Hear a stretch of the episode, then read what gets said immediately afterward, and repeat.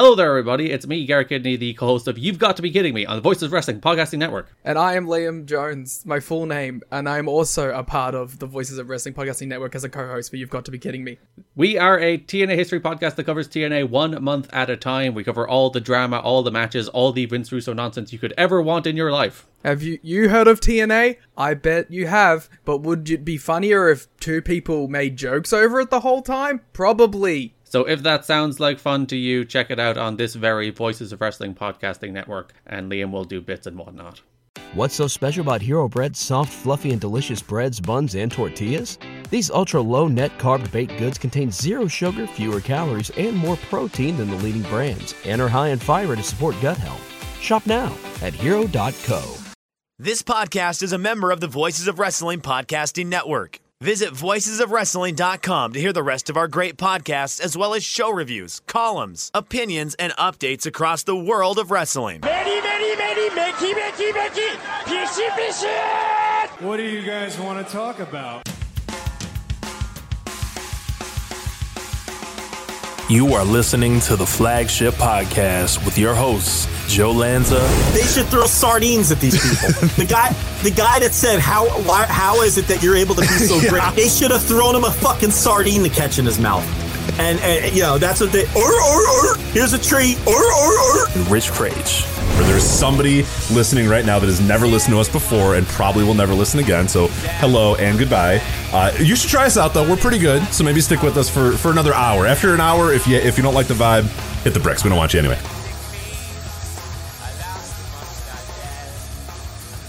And we are live on the flagship podcast. I am Rich. He is Joe. Joe, what's happening? How are you? Long time no talk. You want to do some baseball trivia to start off the show? Baseball trivia to start off the show. Why not? Yeah, why not? It's a, it's a 2014 throwback show with the topics that we got today. Yeah, let's talk some baseball. Let's let's do it. I'm going to give you a baseball trivia question. Okay. You're you're a baseball fan. You you know your sure, baseball, yeah, right? Yeah, less so than I was uh, years ago because of the White Sox have beat it out of me. But yeah, no, no, no. Still still a baseball fan. Still enjoy the game of baseball. Who was the last switch hitting American League MVP? The last switch hitting American League MVP. Wow. The last switch hitter to win the American League Most Valuable Player Award. Wow, it's you gotta. you, I'm I gotta imagine we're. Well, let me help you out. National League would be easy because you'd probably eventually come up with Chipper Jones. Right, right, right, right. or or or Pete Rose or whatever. American League. Yeah, it gets a little tougher. Um, my initial first thought was, and I forget if this guy was actually a switch hitter. I'm between two guys. Can I give you two guys, and you can let me know if I'm? Yeah. okay, I'm gonna I'm gonna cheat and give you two guys. I know Eddie Murray at some point had to win an MVP, right? Eddie Murray. Who's your other guy? My other guy was Roberto Alomar, but I forget if Roberto Alomar was a switch hitter or if you won an. I think he won an MVP, right? Am, am I making that up or no? That Roberto Alomar won an MVP. Well, I can tell you that shockingly, Eddie Murray never won an MVP. What? Okay, Top that's five. that's shit. That's shit. That's bullshit. Top five, five times, oh. runner up twice, and he did win a Rookie of the Year. But Eddie Murray never won an MVP. Wow. Okay. And that is one hell of a guess because anytime there's a switch hitter question, you may as well throw Eddie Murray out there. Yeah, exactly as I did right here. it's like, and and nobody's like that good at doing it anymore. I, I think is, is kind of the setup here. Potentially, maybe somebody this year is, and that's the setup here. But yeah, like Eddie Murray is like always one that people bring up of like, yeah, they don't make him like Eddie Murray anymore. And then there's you know a clip of him hitting from both sides of the plate and and with great power and and yeah, and longevity too. That that Eddie Murray did it. So yeah, he he was the first person that came to my mind of guy that I definitely know is recent ish, recent it, it, it like what he retired in 1998 or whatever. But that's recent enough that probably was an MVP, but now I'm learning that somehow he was never an MVP, which is absolutely wild. Roberto Alomar was indeed a switch hitter. He never won MVP though, Never, right? never an MVP. He was a AL Championship Series MVP. He was an All Star Game MVP. Did he win a World Series MVP a- or something? Did I maybe mis- mix that up? AL Championship Series MVP. Okay, just that. So Um, the answer, about that? Rich, and this is a this is a great uh, bar trivia question because it's sort of a trick question. The answer is Vida Blue. Vida Blue. Away. That's right. Who uh, passed away two days ago Yeah, at the mhm. age of 73. But uh, Vida Blue, of course, was a pitcher, so nobody would think of him as being a Oh, switch. Dirty. You did me dirty here. I was It is- it- then I was like, is it all the way to Mickey Mantle? Is that the is that like you're trying to tell me? It's like it's been this long. Mickey Mantle was the last to do it. If you don't count Vida Blue, I do believe it's Mickey Mantle. You probably have to go all the way back to Mickey, right? For you go back to Mickey if he won one more. And don't fucking than- tell me that he didn't win an MVP. I know he won a goddamn. You better have. Uh, yes, he did. Mickey Yeah, Mantle, uh, definitively won an MVP. a surefire uh, M- MVP winner. Uh, although the famous prank call to Mike Francesa uh, disputed that Mickey Mantle ever won a triple crown because how could he win a triple crown, Mike? He isn't a horse. but uh, Which I'm sure, I'm sure he Mike took in stride. Yeah, I'm sure he took that in stride and laughed it off and just went to you know moved on with his life. But Uh, but yeah, the answer is Vida Blue, who won the MVP as a pitcher and the Cy Young in 1971, 24 and 8, 1.82 ERA, led the league with eight shutouts, uh, had a whip under one. So a uh, well deserved Cy Young and MVP for Vida Blue in 1971, who passes away at the age of 73 on uh, May 6th. So actually, it was about almost a week ago now at this point. But um, he's always the answer to that trick question, trivia question that you can get people with, um, especially if you're betting the money. You know, yeah, I'm gonna have to keep that of- one. Yeah, I'm gonna have to keep that one in the holster there because that's good. That's good. I, I could see that starting a fight though.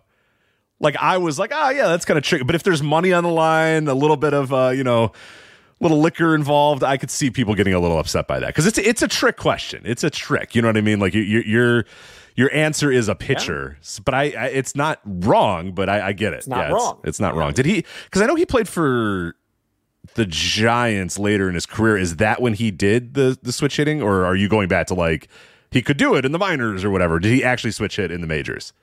No, he he took uh 618 at bats in the major leagues as a switch hitter. Wow, that's pretty cool because he did that like later in his career too. If, you, if for those that don't know about Vida Blue, which I'm assuming is most of you listening, that you know he was an Oakland Athletic first and foremost, and I think everybody probably remembers him from the the A's. But then he had a second leg of his career with the Giants. He just went across the bay uh, over to the Giants. I, I think he briefly was with the Royals somewhere. Royals, yeah, I think it was the Royals that he was he was there for a little while. But uh, I know that was like the last half of his career that he was a Giant. So that's kind of uh, that's kind of wild that he was like, eh, I could switch it too, like that.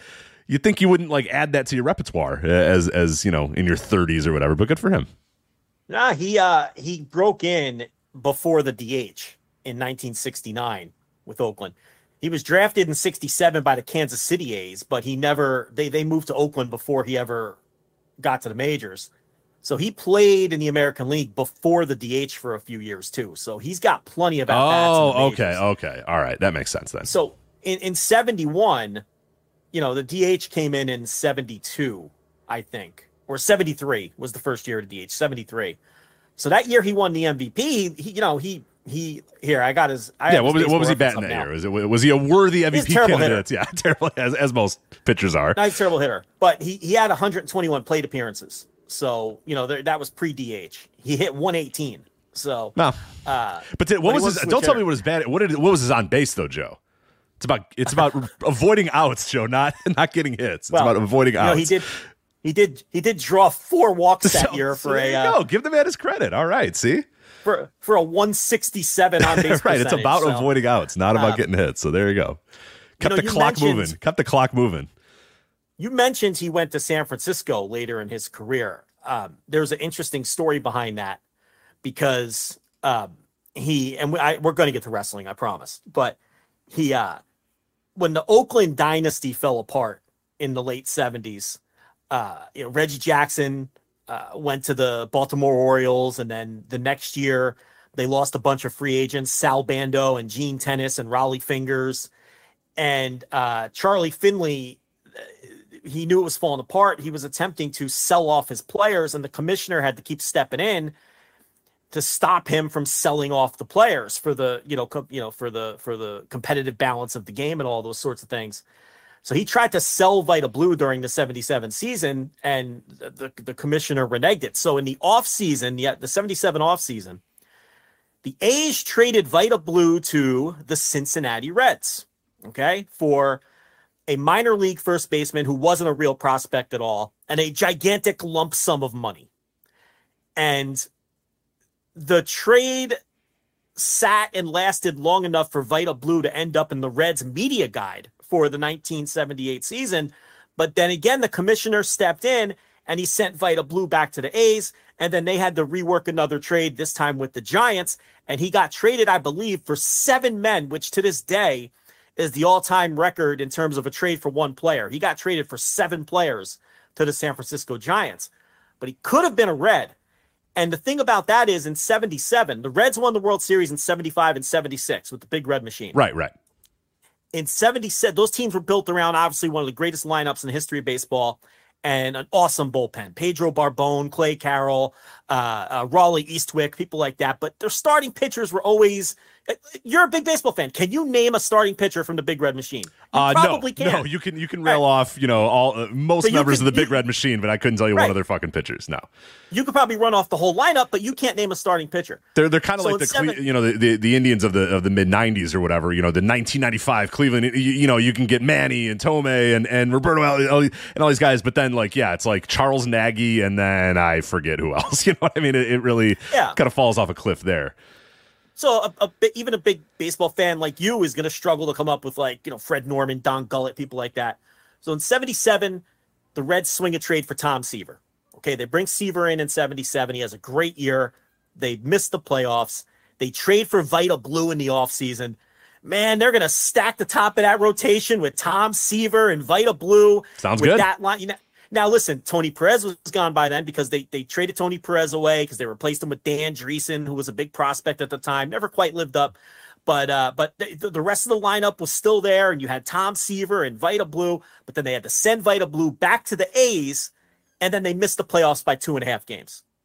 A lot of Reds fans to this day are bitter that that trade got annulled by the commissioner because they think they would have won the division that year in 78 and then who knows what happens in 79 and 80 because Vida Blue was 28 years old at the time of that trade. And Tom Seaver was still, you know, in the middle of his prime. So uh, that is a sore spot for Reds fans because they could have finally had a top of a rotation uh, that kicks some ass to go along with that disgustingly great uh, Big Red Machine lineup. So uh, I only bring that up because you brought up that Vida Blue, you know, spent the back half of his career with the Giants, but only because – that trade with the Reds was disallowed. So who knows what could have happened? They could have won a couple more World Series but uh, didn't work out. That yeah, it was kind of a whirlwind. That that the late seventies in baseball was kind of a whirlwind of like the commissioner stepping in and stopping trades and stopping free agent signings and kind of manipulating the league a little bit more than you would probably want a commissioner to do. And I, I, know some of the ones that he did. You know, some were you know defended and and and considered like ah that was probably the good move. But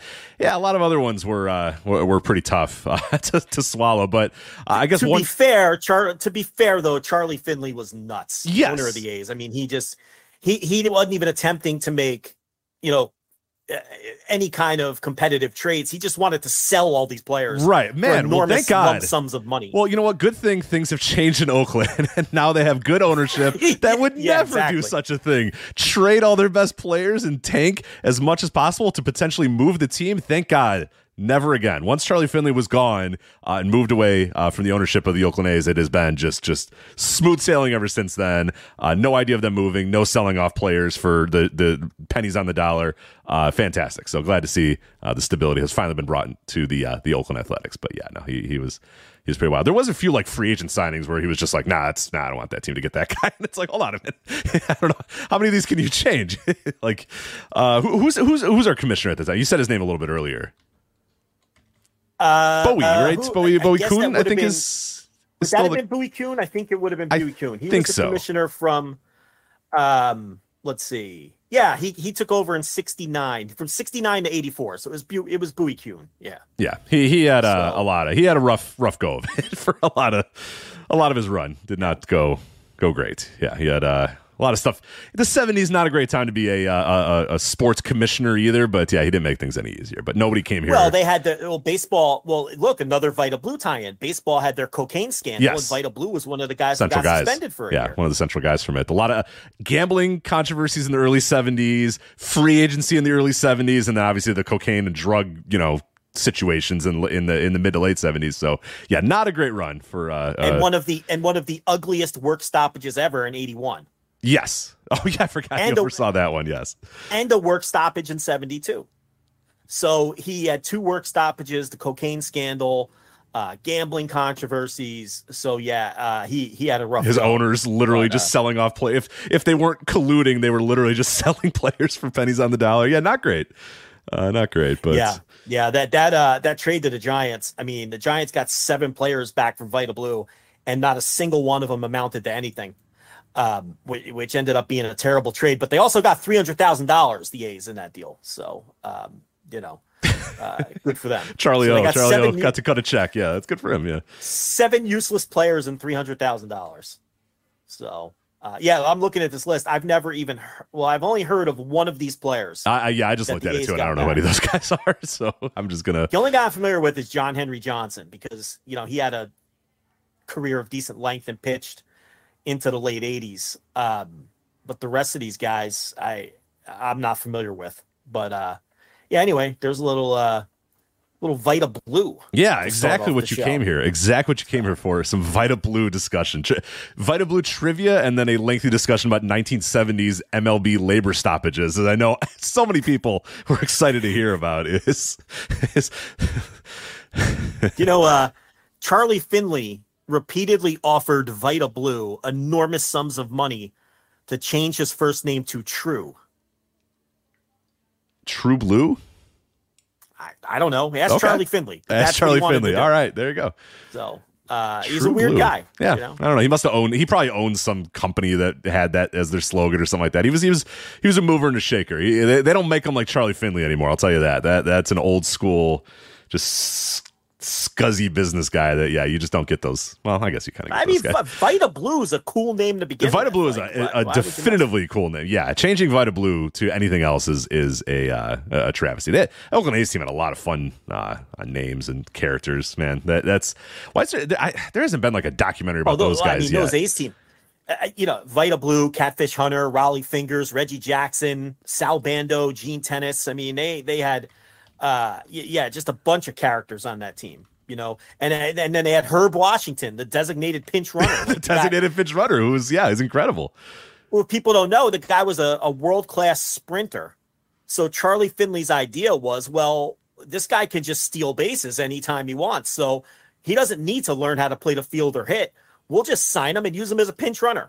And uh, that was the Herb Washington experiment, which lasted about two seasons and uh, didn't work out because Did not work out great. stealing. Yeah, yeah, it's more than just straight speed. I mean, you have to, you know, read the pitcher. There's, you know, there's there's base running instincts and all those things. But uh, you know that, yeah, th- those teams were, uh, and and they were good. They they, you know, they were Real good. perennial World Series contenders and three time. I think they won three World Series, right? Three. Yeah, yeah, they won Um, three. during that time, the early '70s. Yeah, and then, you know, then the Reds took over in the mid '70s, and then you know, um, you know, so yeah, there, there was a, it was an era of, and then the Yankees with the, you know, the. Uh, in in the late '70s, uh, with their rivalry with the Dodgers, so yeah, the '70s were a fun time for baseball, but a lot, lot of controversies and whatnot. But Blue uh, Moon Odom too, also on the Oakland Athletics with a great name. Yeah. so just great. Yeah, Yeah, T- yeah. cool, cool as fuck team. Mustaches, cool uniforms. All of them on coke, probably. That's fine. It, it Oh, was yeah. good. Yeah, a hell of a time to be a baseball fan. They're in the Bay Area. Uh, I'm sure they were all on, on substances aplenty, but yeah, for sure, good fun team. But it needs to be a documentary uh, about that team because some of the, those guys are going to start dying, as we've seen with Vida Blue. So yeah, it's probably time if if I don't know how much interest there is in a uh, 1970s Oakland Athletics documentary, but uh, that'd probably- be super interesting. I I love mean, it. Yeah, I'd love it. But yeah, I don't know. Just the owner alone was a psychopath. So know, and they were winners, and they had a bunch of characters. Yeah, you know, So, instead of winning time, let's just do Oakland, the 70s Oakland Athletics. Yeah, it's, you don't have Magic Johnson, you know, the sexiness of Magic Johnson or whatever, but come on. There's a lot of stories to be told about those 70s A's. But anyway, yes, we are going to get to professional wrestling. A lot to get to uh, today. This is, man, I, I don't know what year this is. This show looks like a 2014 flagship here. Am I look? Am I seeing this right? We're going to talk Dragongate, Shotaro Ashino's like disappointment, heartbreak, slash Champion Carnival, slash we're getting big. B, uh, we're doing strong BJ too. We're talking Big Japan. Am I am I reading this right? What I'm seeing on this run sheet here: Big Japan, Shotaro Ashino, and Dragongate. That's uh, all correct. All big shows. Wow, Right. this is incredible. I love it. It's a throwback here. Uh, I didn't even prepare the music. I don't even think because I don't even think these are bounces. Like these are full on segments. Like people are like, "Oh, good, bouncing around Japan." I'm like, I don't, I don't think so. These are No, no, no. We're not these are full ass segments, man. I don't. We're not bouncing. This is old school, man. This is 2014 stuff. Uh, we'll also review uh, WWE's Backlash. That was a uh, show uh, that occurred from Puerto Rico uh, this weekend. So we'll talk about that. Uh, a little bit about the All In Wembley weekend starting to come together with a few shows being announced and a few things being rumbled about. And then, of course, the uh, AEW rumored TV deal, which we touched on a little bit last night on Instant Reaction Live.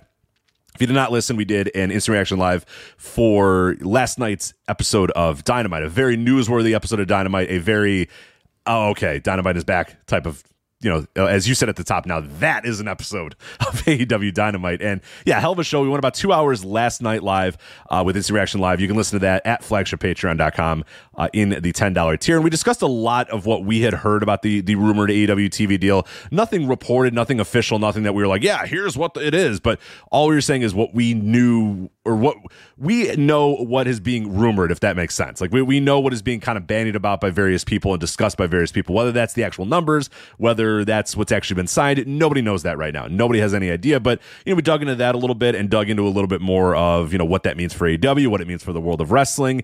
And uh, I don't know if you had any other thoughts about that. But obviously, we did almost an hour of it yesterday for the instant reaction live. But uh, anything else that you wanted to kind of discuss with the with the AEW TV deal, and obviously the announcement that everybody knows this part of the announcement that Collision is happening Saturdays. 8 to 10 p.m. Eastern, uh, AEW getting a brand new show every single Saturday. We know that everybody seems to know that. That's not even really a secret at this point. It seems fairly obvious. But um, yeah, as far as the, the, the TV deal or, or, anything else with the AEW business, anything you wanted to uh, to add that we did not get to last night?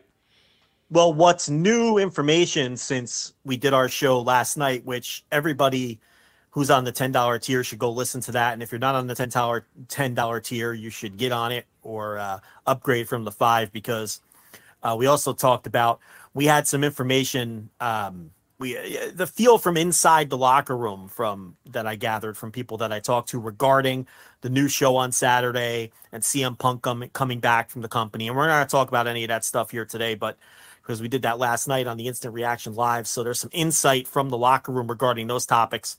And then I think we did about an hour on the potential new television deal and all yeah. that. And uh, a very in-depth conversation that went in many different directions that I think everybody would really like. So that's in the ten dollar tier right now, plus the dynamite review of what was you know one of the probably one of the top ten dynamites of all time. Um, what's new since we last talked about this was Dave Meltzer did in fact get it confirmed that they do in fact have a new television deal, um, because through all the hysteria over the last 48 hours, it was never really confirmed by anyone that there was, in fact, a new deal uh, until Dave confirmed that on his audio that he did in the wee hours uh, this morning. So uh, we know there's a new deal. We know the upfronts are on Wednesday. We know that Tony Khan has a bunch of announcements to make on Wednesday, and uh, that they're probably going to announce the new show. They might announce the return of CM Punk it does seem like bringing back Miro and Thunder Rosa and Tony talking about all of these wrestlers who are jockeying to, for TV time and seems to be a setup for the announcement that CM Punk is coming back, right? So that could be part of this uh, uh, series of announcements on Wednesdays. Um, they they may even, you know, the way Tony does things, he may announce that they have a new TV deal. I doubt they're going to get into the nitty gritty of the numbers and all of that on television, but it wouldn't surprise me at all if he if he came on TV and announced that you know they're locked in for four or five, six years, whatever the deal is, and and makes that part of the announcement as well. So next Wednesday is going to be real exciting, and then the show that we do next Thursday, obviously we're going to have a ton to talk about because all this stuff's going to be official and concrete and all of that. But uh, we do know now for sure that there, you know, that there is a new deal And um, yeah, as we talked about last night, I mean, you know, there was uh, th- there's been rumors and rumblings of what the deal is, and um, I kind of broke the seal on what those rumors were that were being discussed, you know, on whatever you want to call it, uh, dark Twitter or or among uh, reporters who just uh, you know were eyeball emoji it or whatever, call eyeball, it eyeball emojis and everything Twitter, else. yeah, where people just go, ah, mm, ah, Yeah, Interest- interesting which- news. it's like, all right, what, what are we doing here? Which, yeah, which caused confusion for about an hour or so because people thought that I was reporting hard news when, you know, in reality, it was just me exposing what sort of these underground rumors were. Uh, because I don't know anything. They're not. They're not talking. I mean, you know, Dave Meltzer has been stonewalled. Sean Ross Sapp says he's been stonewalled. Brandon Thurston put out a news report today. He says he reached out to AEW and Warner Brothers Discovery and he was stonewalled. The other night, I tried to poke around and get some answers, stonewalled. So neither side is talking. If anyone says they know this what the deal is and they don't work, and they're not like one of two or three people right, a higher up in for Turner, AEW, yeah, or okay? or a higher up Uh, in, in Warner Brothers, or yeah. someone with Warner Brothers, they're lying.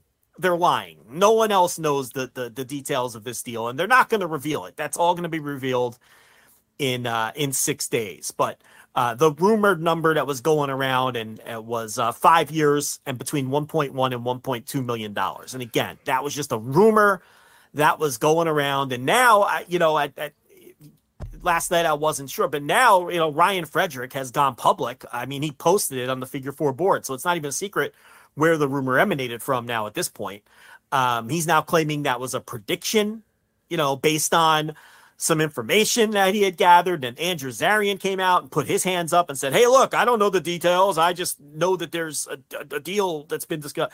So basically.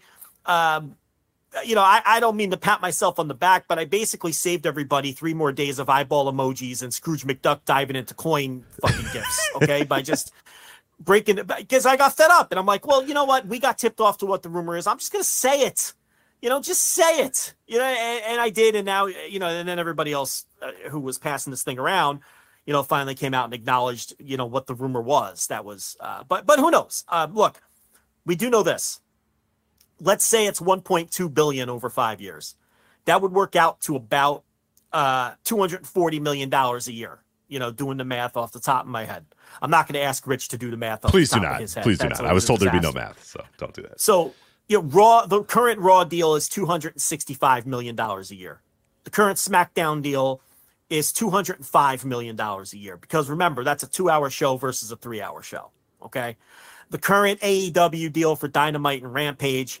uh, is about 44 45 million dollars a year so this deal if the rumored numbers are to be believed okay would put them in the neighborhood of about what the WWE is getting for for their programming, which um, actually kind of makes sense. I mean, you know, it's it's because WWE's next deal is going to far exceed their last deal, and it's going to crush whatever this AEW deal is. Okay, but AEW's adding two more hours of programming. So this is five total hours of programming that Warner Brothers Discovery would be paying for because Rampage isn't going anywhere.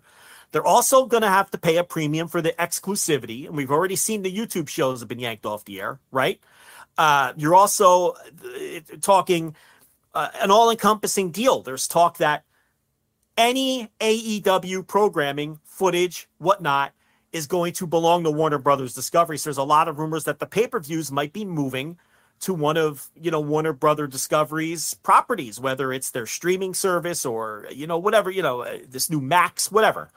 Uh, so if if that is the case, and this is an all-encompassing deal which gives them exclusive rights to all things AEW, I don't know if you know one billion dollars is all that outlandish of a deal. I really don't. No, it's a lot Um, of a lot of content. Yeah, I mean, you're talking about the five hours of television. You're talking about the potential for pay per views to be on on Max or or you know exclusively to BR Live or whatever. Which uh, that'd be it. But I mean, hell, if they're paying the money, you you, you do whatever they, they you know you get that lump sum from them or whatever. But uh, yeah, there's a lot of. Uh, I mean, they are they are giving up a lot as well in this. If that is truly the case, that you know, it, it, with with the rumors and the all encompassing rumors and all that sort of stuff, like yeah, they they're giving up a lot of pay per view revenue as well to then just kind of take one lump sum to go onto whatever Turner property it, it, it may be, if that is indeed part of the deal. But like you said, just in general, they're adding another two hours of television. They're adding, uh, and we touched on a little bit on the Instant Reaction Live uh, last night that you know now there's also a different sell job that you have to do to the roster and and the talent in AEW because when when AEW started it was we're the light schedule. You know what I mean? We're the hey come on in on Wednesdays and then go do whatever the hell you want the rest of the weeks. And hey every quarter we have a pay per view but it's not every single so you know what? You could work a Wednesday and and go hang out with your family for every other day of the week. You know go go wherever all we need you here is here on Wednesdays and then occasionally you need to be here on a Sunday or a Saturday or whatever. And yeah then there's obviously caveats of okay yeah we need you here for dark or whatever. Okay okay. Then you added Rampage, and it's like, all right, well now we need some of you here sometime. Well, no, we'll just you know we'll tape them after uh, a Dynamite, so we just need you here for you know stick around or whatever a little bit long. Okay, all right. And now we have the inclusion of you know house shows with the house rules. Like, well, actually, yeah, if, if some of you can hang around on on some certain Saturdays, that you know that'd be good. And now we're having full on. Okay, now I need you guys to actually be here on Saturdays as well. So it's like now we're th- this this cushy schedule that once was you know a, a great selling point for AEW to say, hey, look, you can go over there and do house shows, and you have to be at every single TV on every single Monday or every single Friday, and you, you got to work house shows during the week, and you got to be there for week monthly pay per views or whatever. That's all kind of turned on its head now with AEW, and they don't necessarily have that same sort of bargaining chip to tell the you know to, to prospective talents or or people when they're in negotiations with TV deals that hey, you know what, hey, this is a little less money, but think about all the off time you have. Think about the ability that, that, that you have to be you know to do indies if you want to go you know go here go there. You know we, we don't need you. We only need you once a week and and and, and once a quarter for sure for a pay-per-view. That that's not the case anymore with this other show and and that is going to be a bit of a change as well. So yeah if you're going to have that happen too you're going to need to pay up a little bit. Tony khan isn't just going to say yeah sure that's great. Well my guys will work an additional day every single week. They don't care. Like, I mean, you got to up the ante, and it's going to cost him a little bit more in terms of contract negotiations and whatnot moving forward too. Because yeah, this this once great you know advantage that AEW had to, to talent of of being a light schedule is pretty much gone at this point. They st- they still have a slight edge there. A slight edge. They're, they're probably only going to run a half a dozen house shows this year in total. Um, you know, maybe ten tops uh, you, you do have the two days of TV though, which is exactly the same as WWE, but the house show schedule is a little lighter. They run five pay per views versus you know thir- twelve or thirteen pay per views, so they have a slight edge in terms of schedule, uh, and, and that's mostly coming from the amount of house shows that WWE is running versus the amount that AEW is running. So it certainly isn't the early selling point of hey look you're going to work wednesdays and you're going to work four pay-per-views a year.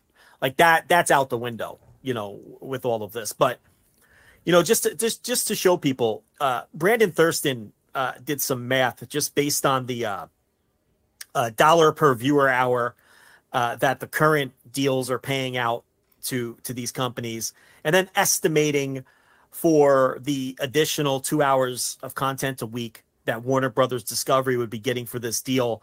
And, you know, he had to estimate the viewership and he put it at uh, a 0.15 for the Saturday show, which I think is a conservative estimate. I don't think it'll be drastically higher though, because that's going to be a tricky time slot. But just for the point of the exercise, that's what he put it at. Uh, and he comes up with for a five year deal strictly for the television for the five hours of television a week, eight hundred and seventy-five million dollars, which would come out to uh, 170 about 175 million dollars a year. But again, that's strictly for the TV hours. If Mac, if they're going to hand over the pay-per-view rights to Max, that would have to be factored in. If you'd have to um, maybe factor in the the uh, the the content library in some form, um, you know, so there's other considerations too that would increase that that uh that the, the overall value of the deal. You know, all the things we talked about earlier. So as I said, even if they don't get the billion, they're probably going to get something close. I mean, that that's going to be in the neighborhood of of what they're going to get. You know, strictly based on you know the dollar figure per viewer hour that these deals are already bringing in.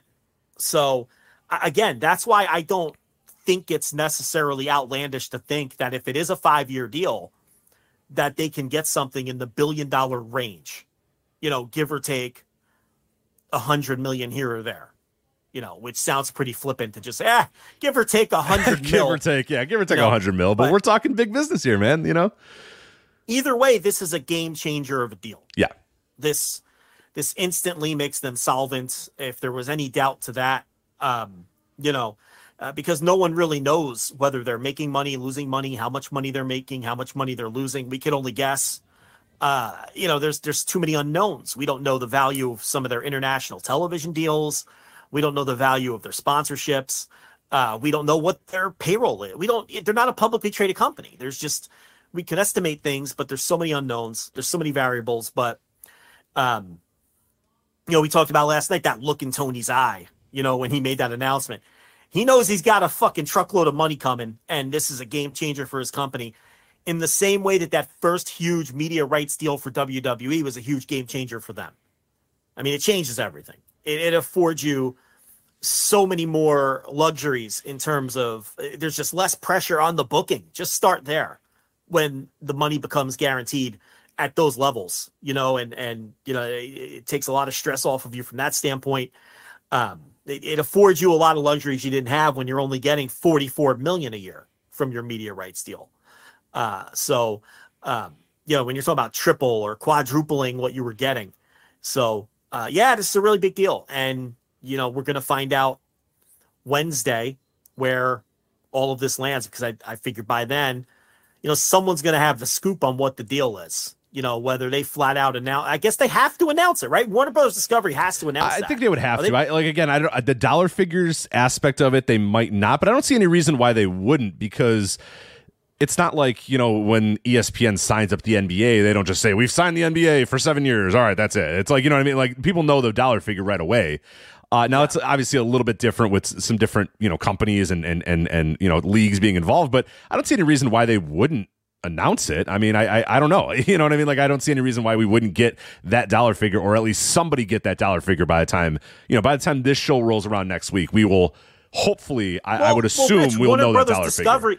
Well, they're a publicly traded company. Right, right. That's why, well, that's what I mean. Like they would have to disclose, but I don't know if like in this, you might know better. Like in upfronts, do you have to disclose that stuff, or can you just kind of say, ah, hey, this is what we're Wait doing? until a quarterly report or yeah, yeah, yeah, you, you know what I yeah, mean. Like they don't. I don't know if they have to say the number, but they're going to. Like they're going to. There's no reason for them not to, or at the very least, someone's going to get the scoop and someone's going to know that number too. So it, it, it's. Yeah, it's gonna happen. Well, The I- number's by- gonna come out. by this Number's time next week. We'll know. We'll, we're we're gonna know collision. We're gonna know what the TV deal is, and God only knows what other stuffs we're gonna know about about AEW and the roster put it to you this and way. whatnot. And put it, put it to you this way. Unless Warner Brothers Discovery is telling Tony Khan not to disclose it, he's going to want to tell people the number. So Yeah. you're going to find the number out because why wouldn't he want that out there if it's if it's uh, as huge as everybody seems to think it's going to be?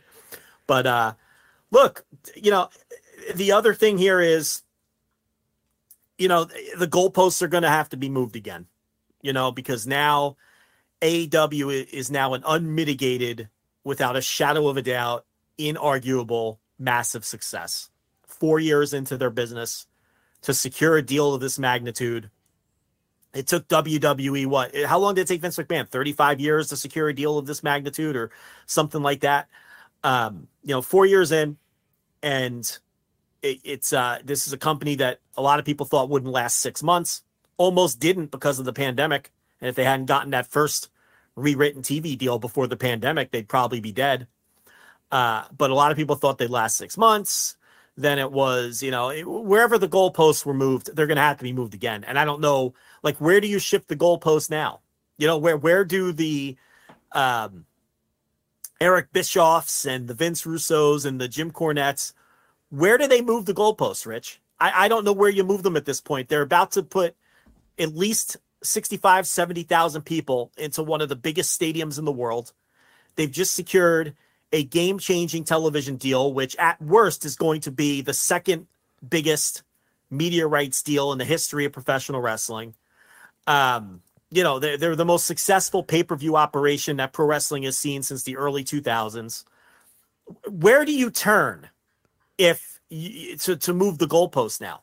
Can it even be done? We know they're going to try. They'll try. the Oh, they will, and they're probably cooking them up right now. But uh, you're kind of running out of all of them. You're, you're really running out of them. Walter in the No Dope chat room brings up another good one.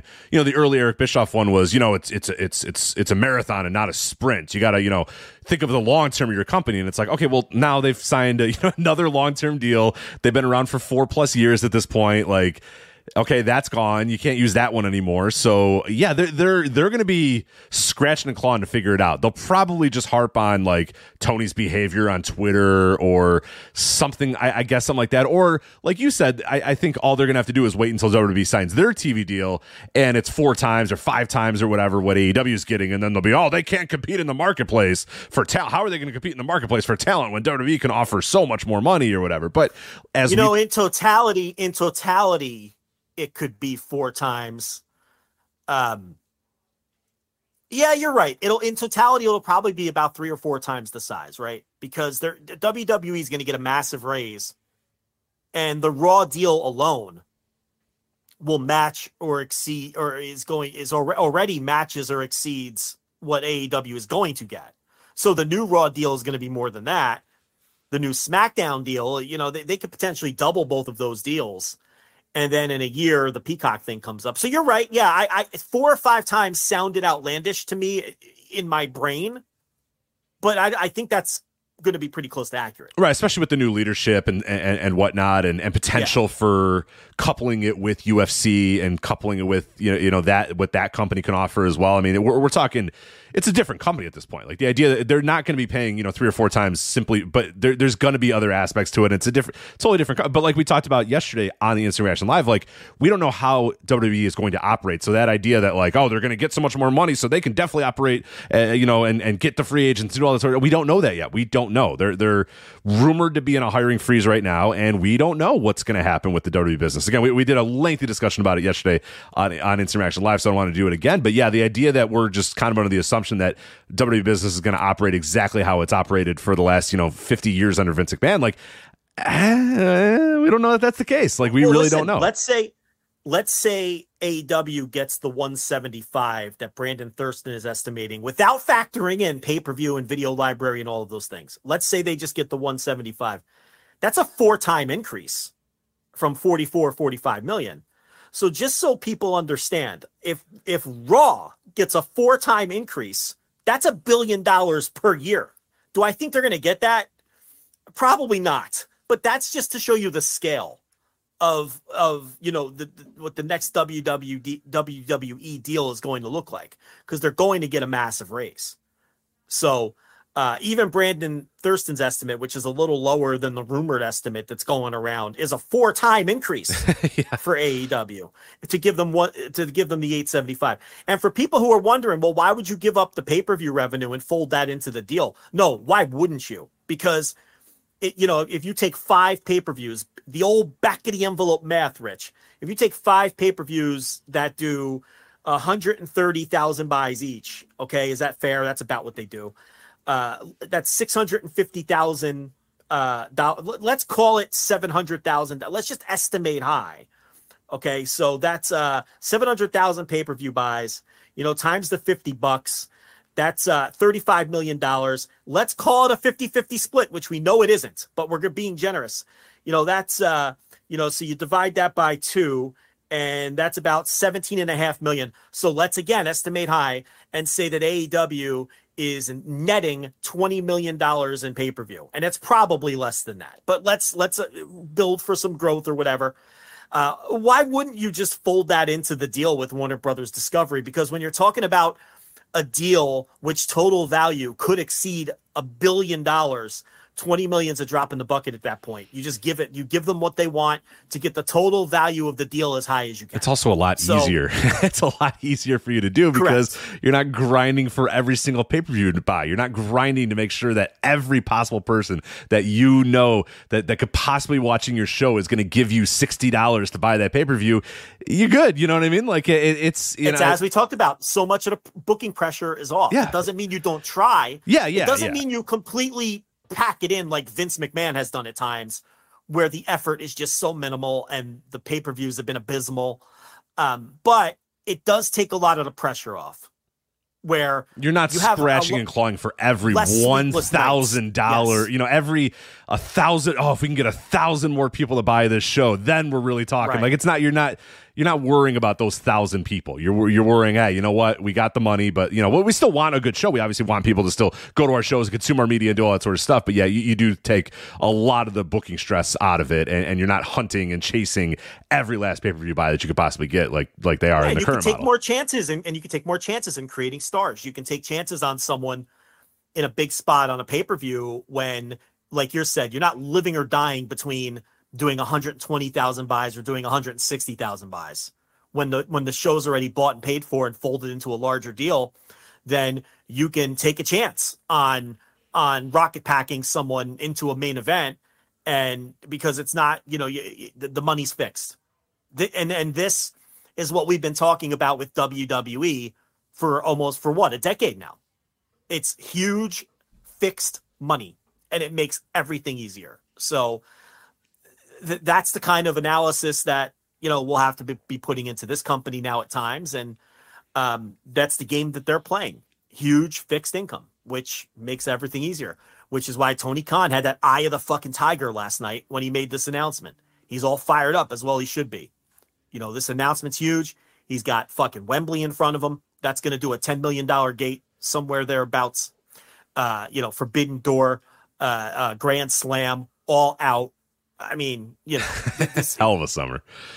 all of a sudden things have just you know turned around from you know and, and the one thing that you know you think would stop now would be and i'm not talking about the concern trolls or the anti aew crowd the people that want it to die the psychopaths i'm talking about fans who like aew and people who listen to shows like this and know what's going on um because rich there was a pretty high profile wrestling podcast that has existed longer than ours and i'm not going to name it because i'm not playing that howard stern 1990s podcast war game i'm not doing that i have no interest in that 2015 let's fucking go but uh, 2023 joe Lanza is not into that anymore Thank you. Okay, I, but I appreciate a- it. I appreciate that.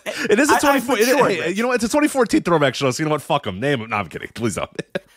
Rich, I've grown up a bit over the years. I've matured. I, uh, you know, I, you know, I, I'm a family man now. Um, I'm not banging girls with leg casts uh, every other night. But uh, there, there was a, a pretty prominent wrestling podcast, and I, I don't know if it's very popular in our circle, so to speak. It's kind of more of the, eh, pro- the Venn diagram probably crosses with Cornette a bit for this particular show, but they've existed for well over a decade and they have a fairly successful Patreon, not as successful as ours, but a fairly successful Patreon. And uh, you know, they, they you know, they've been out there and you would know who they were if I told you who they were if you don't know already. And they actually went on the air last week and said the Wembley number wasn't impressive. And it's like that's the kind of analysis that's out there. So my point is for people who listen to our show or subscribe to WrestleNomics or the Wrestling Observer, people who kind of have a grasp on the business side of wrestling and know that the saying the Wembley ticket sales aren't impressive is just a preposterous claim or the kind of show that would en- even entertain the idea that Tony Khan is buying the tickets or any of this other nonsense that's really out there. People really I know. discuss It, these it's, truly out there. It's- I, I know. It, it's, it's insanity. it- It's- it it's, is you know, by people that are like, I assume, fully functional, like adult humans. yeah. Yeah. That, that are like, "Ah, I bought 20,000 tickets. It's easy to sell 60,000. It's like, What? How do they distribute these? Like, you got, I got to know, like, I got to, okay. So, so Tony Khan buys 20,000 tickets to Wembley Stadium how is he distributing these? Who who are who's getting these? Like because it's always that that used to be like that and that wasn't like a that's not a new thing. People have been saying that for a very long time for some fucking reason. And yet every time there's a pay-per-view like the crowd's always full and the building's always full and it's it's it you'd think it would stop. Yeah. you think it would stop and then it doesn't. Yeah. and i just would love to ask those people okay well explain how this whole process works here. Where and also the the idea that the idea that scalpers are buying them all when we have data.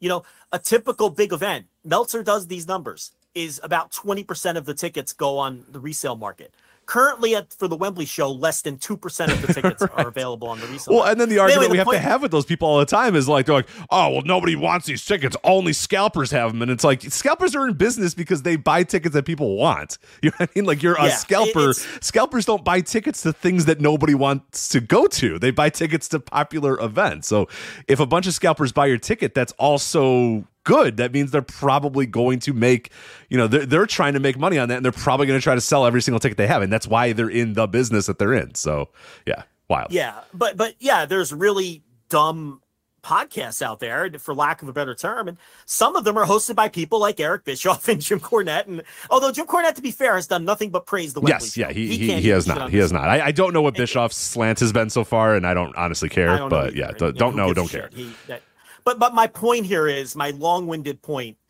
is I'm uh, even talking about the kind of fan who is tuned in, has half a brain, listens to our show, listens to Dave, subscribes to things like you know the post Wrestling Observer, Voices of Wrestling corner of the universe. You even see some of those fans panicking over one bad rating Right, or biting their teeth about every show single that thing, doesn't- and that doesn't draw well or or anything.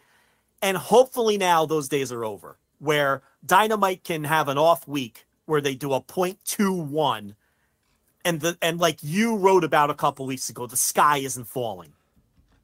It's all right. You know, to to take a step back and look at the big picture. And the big picture for AEW right now couldn't be any. I mean, this is they're riding the biggest high they've ever rode, like right this second. This summer is going to be huge for them. It all starts this Wednesday. So I just hope sort of the, and I know the genesis of it. I know where it comes from. People are afraid they're not going to last because they don't like WWE and they're tired of that being the only American alternative and they like AEW and they're concerned. Yeah, it comes. It you comes don't have from to a place. concerned it, anymore. it comes from a place. It, it comes from a good place, but it's also like this this worry that we're going to go back to the dark ages and there's only going to be one company or whatever. And and, and I get that, but yeah, it sh- that stuff should have probably ended a couple years ago. And now, hopefully, after tomorrow, it will just officially be over, and maybe these people can can just sit back and, and enjoy AEW fully for what it is, and and and and not have to worry or freak out or or go nuts about. Like you said, every you know a bad attendance. We get a WrestleTix update from some show coming up in in in, in two months, and it's like, oh god, they've only sold fifty percent. Oh god, and it's like, just calm down, just take a breath. Like it's okay. They're they're going to be all right. And and yeah, hopefully after next week, uh, we can just end that that sort of not not concern trolling, but like the the, the biting our nails and the the PTSD, the the TNA the concern- WCW the cons- PTSD that we have. The concern trolling is never going to end. No, no, that's going to continue. you know, and and hopefully our listeners are savvy enough to ign- to have long since been ignoring all of those sorts of people. Who again, we're not naming any of them either. We all know who they are. You know, we could run off a list of half a dozen. I don't understand why anyone pays any attention to any of them. They're all children, and if they're not children, they're very stupid adults. You know, they're just, you know, and their ringleaders are grifting and know damn well what they're doing. Okay, Eric Bischoff found his little niche. He's the ringleader of all these people. You know, I don't know. You know, Eric made some bad investments. He's got to do what he's got to do. That's his problem. But, um, you know, at this point, though, again, to circle back, I don't know where the goalpost moves now. I, I genuinely don't know where. And I guess that where it moves is, well, yeah, you're still number two. You're still not doing as well as WWE. That's the only place they can go.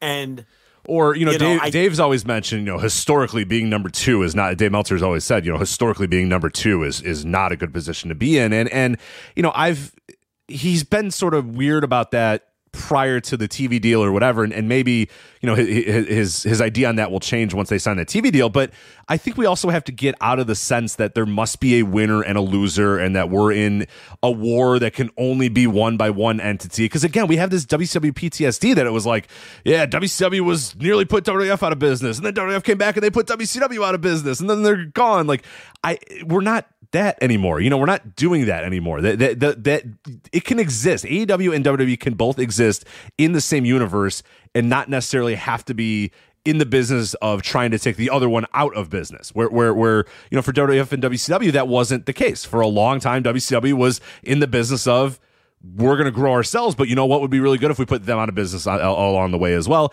And then WWF turned around the tables and, and said, you know what, yeah, let's put those fuckers out of business. And then they did, and they won it. But that's it's really not what we're doing anymore. And it, it, well, there can exist a number two. You don't. It doesn't have to be one, and then the everybody else is going to eventually lose to the number one. It could be a one, and it could be a two, and that's okay. And that's a healthy wrestling business. You know, it's because a lot of these people approach it from strictly a television rating standpoint because of the Monday Night War. And the Monday Night War and the way the Monday Night War was judged, which was television ratings, okay? Um, it, it, these people are just, they're stuck 25 years in the past. And again, it's because of their ringleaders like Eric Bischoff and Vince Russo, who haven't had success. Well, and they've been stuck. The They're stuck 25 years. years in the past.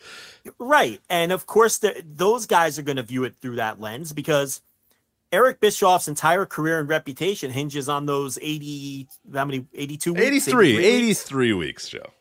I care so little about it. I never even know the exact number, but it's like, that's his entire career hinges on the is grasping those 83 weeks. And same for for for Russo. I mean, his his any success he ever had in the wrestling business was almost three decades ago. So they view everything through that lens. They pass that message along. And now, you know, all of their sycophants and all their fans and their listeners and, and all that, even though Russo really doesn't have much of an audience, Bischoff does.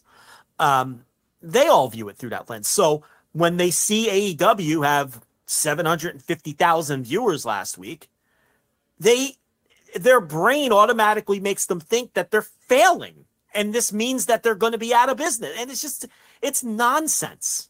It's utter nonsense. And we discussed this last night but i'll bring it up again. This show right here you and i even among rational people we were among the very few who never worried about this. I was never concerned about aew securing a big television deal and a new television deal and I always thought that if it wasn't Warner Brothers Discovery, it'd be someone else because you can't perform as well as oh, we we we floated that television. Fox thing. Remember, remember about a year ago we yeah. floated that that we if I was Tony Khan and, and, and Mookie Ghana or whatever, I'd get a meeting with Fox and go, hey, look, you know, we know that you're happy with WWE, but just so you know, like here's our numbers. You know, we're we're not. Well, the opposite. Yeah, my, my or, or idea Fox, was if yeah, I was Fox, Fox too, I would say I can get AEW on pennies on the dollar and make more money off of it because it, it'll perform 60 or 70% as well. Right. And then, you know, we were the first ones to bring that up a year. And then, and then that actually started to get some rumblings, you know, a few months later, you know, where other people were picking up on that idea. So I never worried about that because you, you weren't going to have a television product as strong as Dynamite. And make no mistake, it's a strong television product. It's a top five performer every weekend on its, and it only gets beat by NBA games and the occasional reality show that gets hot, like this Vanderpump gimmick. That was not gonna not gonna find a home, even if Warner Brothers didn't want it. I was never concerned about this, but hopefully, among the rational fans, list you know people like our listeners, they won't have this panic anymore that this company's going anywhere because it's not. It's not.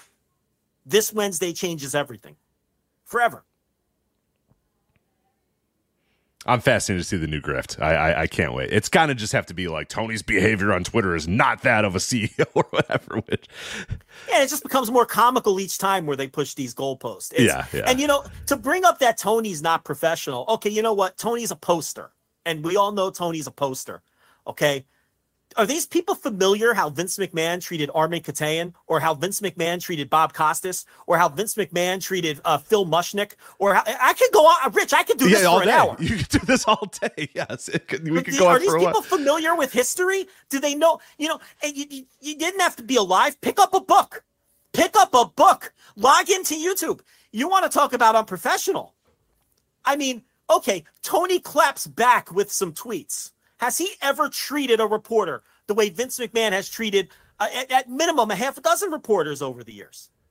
I mean, the reason that Nick Khan and Triple H and Stephanie McMahon over the years have become the public faces of the company is because Vince knows he can't handle talking because he's an unhinged maniac who can't handle. He's a, and he he he's he aware knows of it, it. and he's aware of it. Yeah. So I, I don't want to hear this shit about how unprofessional Tony Khan is because he throws out a clapback tweet now and then.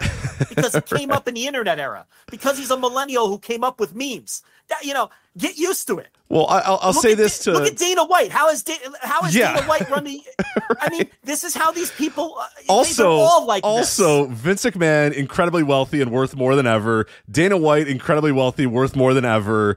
Uh, Tony Khan eventually by next week probably going to be even more wealthy Well, and even worth Yeah. even more. Well, it's like well, in Tony Khan, in Tony Khan's case, a little more wealthy, not more wealthy than you know. what I mean, like that guy was already starting. You, you know, you say starting on third base. That motherfucker started hitting a grand slam. I mean, that guy was worth billions and billions of dollars to begin with. But your point is taken. Yeah, it's just that you know that it's like oh you got to be more professional. It's like I don't know, it doesn't seem to be like affecting any Yeah, of these people. Yeah, All these people seem to be doing just okay, so uh, maybe not. Uh, and I will say since we just passed up the anniversary, uh, I also don't believe Tony Khan has gone onto his uh, television show uh, and challenged the opposing uh, owner of the other company to a fight uh, on pay per view, and then got sued over it. Uh, like one of the other people that you know says that Tony Khan's too unprofessional has, has actually did uh, many many years ago. So anyway, Yeah, I mean, Eric Bischoff has a long history of saying stupid shit too. I mean, that's just there's something about that job and that position that maybe it's because you're in the fight game. You know, boxing promoters. There's a litany of boxing Oh, promoters God. who Yeah, have been yeah. Shit talkers. All you know, it's like so. Whatever it is about you know the fight game. I mean, these these guys. I don't know if it's the fucking overload of testosterone that just is flowing throughout everybody you deal with on a day-to-day basis. I don't know if it's the overload of testosterone that you're intentionally pumping into your body in the case of at least two of the people that we've been talking about today. I don't know what it is, but it's it's it's there's something about it where they're all they all behave this way. Tony out of all of them uh, is probably the most pleasant with the media. Tony Khan couldn't be more polite in his media calls and at his scrums. It's on Twitter. He he's a he's a poster. He's a poster. It really ain't that big a deal. And it's never a target that doesn't deserve it. Okay? You got a ESPN reporter tweeting with with reach, like a real person with reach who had a blue check mark under the old system. I don't know if he has a blue check mark under the Elon system, but this is a real reporter putting out false information about the Wembley show. I mean, was it professional? Was it quote unquote professional what Tony Khan did? No. Did the guy have it coming? though? Yeah, probably. I mean, he's putting out false facts, doing the bidding of of Nick Khan. You know, whose whose old company represents the guy. So, I mean, and this is tame by like Vince McMahon standards. Tame. You know, wake me up when Tony Khan's taking out full page newspaper. Well, there are no more newspapers. You get the idea. if he did, he'd be he would be insane. Yes, if he was if he was so angry about something, he was taking out full page newspaper ads. Then indeed, uh, uh, he he he would be. Yeah, so uh, like someone in the Bischoff chat just right. said, what if Vince had Twitter when he was 35? Oh, you don't think he'd be doing the same shit? Oh God, a coked up, roided up, 80, 1985 Vince McMahon on Twitter. Good God, yeah, that'd be. Uh, what if Vince had Twitter during the Monday Night War? What if he had it during the, Turner, ster- uh, the steroid trial? Imagine him during the steroid trial. You know, and people being like, "Hey, Vince," clapping back on Twitter all the time. It'd be awful. It'd be terrible.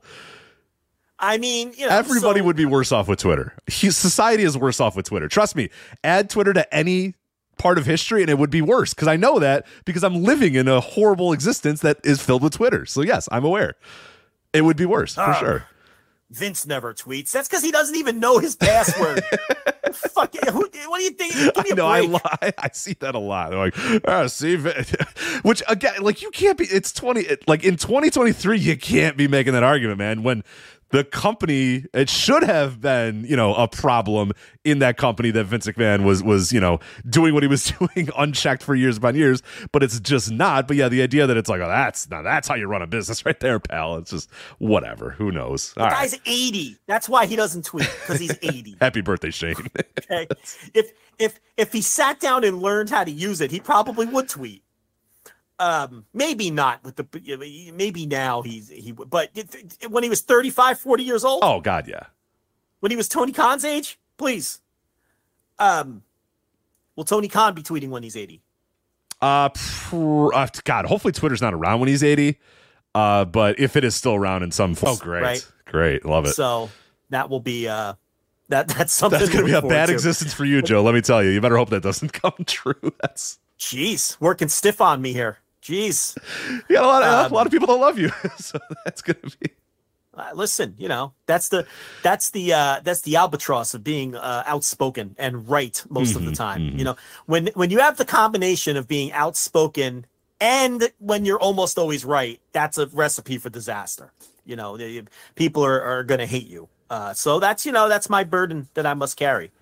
Um, how about Dynamite last night? Eight hundred seventy-seven thousand viewers, up hundred thousand viewers from the week before, a point three two up from the 0.28 that they've been doing every single week, uh, seemingly for a month, up against the Vanderpump machine. Warriors Lakers, 7.5 million viewers, a 2.72 in the demo. NHL playoffs did a 0.4.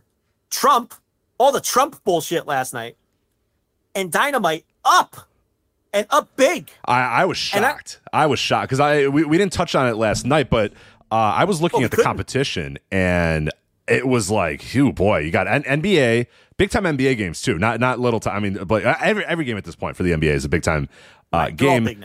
Yeah. Plus, then yeah, the CNN thing with, with, with Trump, where I was like, oh man, this is gonna and that thing I was blown away. That thing only got three million viewers. I think is that what the official number was? It wasn't good. Whatever that number was, it was like whoa, okay. Because I really thought that was going to put a huge dent in it. And the NBA still did really, really well. The NBA, man, did you see the demo number for the the Lakers Warriors? Man, it was like two point seven two. Two point seven two in the demo for Lakers Warriors. Man, god damn, sports sports are back. Remember that that weird period where like people weren't watching sports for a little while? Yeah it was like yeah. it, there was the COVID year where obviously people were just like, "This is too weird. I don't really want to watch this." But then there was like the post-COVID years that people were just like not watching sports. It was like, I guess sports nobody watches sport, but then they're all the, sports are back, baby. Everybody is watching sports again, and uh, yeah, that those were wild numbers. Yeah, for them to still be good, it was like, wow, that was just a good, that was a good TV night, man. People were watching TV last night in, in some form or fashion because a lot of stuff did really, really good. Yeah, and um you know, they obviously stacked the show to go up against all of this. And, and I would assume the next few weeks will be stacked as well as the NBA continues to get deeper into the playoffs. But um, I didn't expect that kind of jump. And, and the main event quarter hour totally bucked the trend. Normally, quarter hour eight loses viewers. And I don't think a lot of people who, who don't pay attention to ratings understand that. But even, you know, the main event, just because it's so late at night, you know, and and and you know, Raw for years, quarter hour three, uh, uh, hour three, you know, does lower viewership than hour one. That's always been the trend with these wrestling shows, and that's been the trend with Dynamite. But last night, that cage match, the viewership shot up for the main event and the final quarter hour, which is notable uh, because that does not always happen, and oftentimes the viewership drops for the final quarter hour. And quarter hour seven is where the rise began, and that cage match took up a, the last few minutes of quarter hour seven. Uh, and if you count the intro, it's about half of quarter hour seven, and then all of quarter hour eight. And that's right where the viewership shot up. So there was huge interest in the Moxley Omega cage match, especially when you factor in all of the other competition, because at that point, they were head to head with Lakers Warriors at that point, I believe. So um, they may not have been early in the show. What time that basketball game start? I hate to put you on the spot. The Lakers Warriors it, one was around well nine central, I think, so about ten central or, or, or 10, 10 eastern, I should say, right around ten eastern. Nine central. So yeah, the Laker Warrior game was starting. Right Just a, yeah, I, I, was flipping was back and forth for a bit, but then obviously we, we went to do the show. So I want to yeah. say right around the same time. It may have started just after uh, the cage match ended. I I, I don't recall exactly when it, when it tipped off, but near. Well, and obviously West Coast it went head to head directly, obviously. So, um, yeah, because the West Coast feed would have started an hour later, and that's right smack dab in the middle of the basketball game. So, uh, Brandon uh, yeah, just, in the Noto chat room says started about ten minutes after uh, Dynamite ended. So there you go. Okay, so it didn't affect the East Coast, but it affected the West Coast directly, the Laker uh, Warrior game. But uh, so moot point with the main event then wouldn't have affected the main event the main event did tremendous. I mean, that just, you know, um, obviously huge interest in that. And ended up being a great match with a great angle. So that's going to help moving forward. And like I said last night, I came out of that dynamite thinking, I can't wait for next week. For the first time, probably since the pay per view, I came out of a dynamite thinking, I can't wait for next week. I can't be alone. That was a killer show, and a ton of people watched. And I would imagine that that momentum would carry forward, but you know, who the fuck knows? Trying to predict this this TV stuff sometimes is uh a fool's errand, Rich.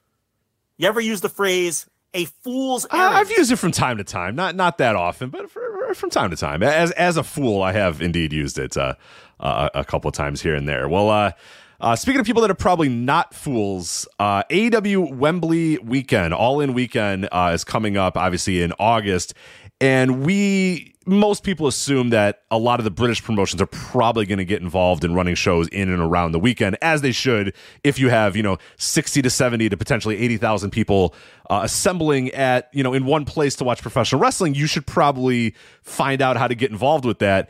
And uh, RevPro looks like they are the first to pounce with uh, announcing they are running their 11th anniversary show uh, on Saturday, August 26th uh, from the Copper Box, and they're calling it their biggest show ever. So uh, uh, we we kind of knew that was going to happen, but yeah, they're the first ones to drop here uh, by announcing a show around uh, all in weekend. So so good on RevPro, smart idea of RevPro, and yeah, announcing it as the biggest show ever, their 11th anniversary show. Well, for people who don't know, the Copper Box is where New Japan ran Royal Quest in 2019. And uh, that show did 6,119 fans. It's a big place. That's that's yeah. It's a that was a huge show for New Japan. Um, look, I don't think Rev RevPro is going to do 6,000 fans, but you know, running the weekend of Wembley, they're going to do probably their biggest crowd of all time. I think I, I don't even think that's going to be in dispute because they're going to load that show up too, and they're going to be able to put a lot of big stars on that show. So uh, this is a real big deal for them, and that building's a big deal. And I know in some of my group chats and haunts that I frequent, a, a lot of the uh, people uh, from England were very excited about that announcement and and saying that they were going to look into going to that show. So I think that's going to be a big one, and it's a great idea and good for Rev Pro. I'm happy for them. You know, we've been a, pro Rev Pro podcast for a while now. I think they handled speaking out and the pandemic perfectly, uh, much better than any other company in the UK.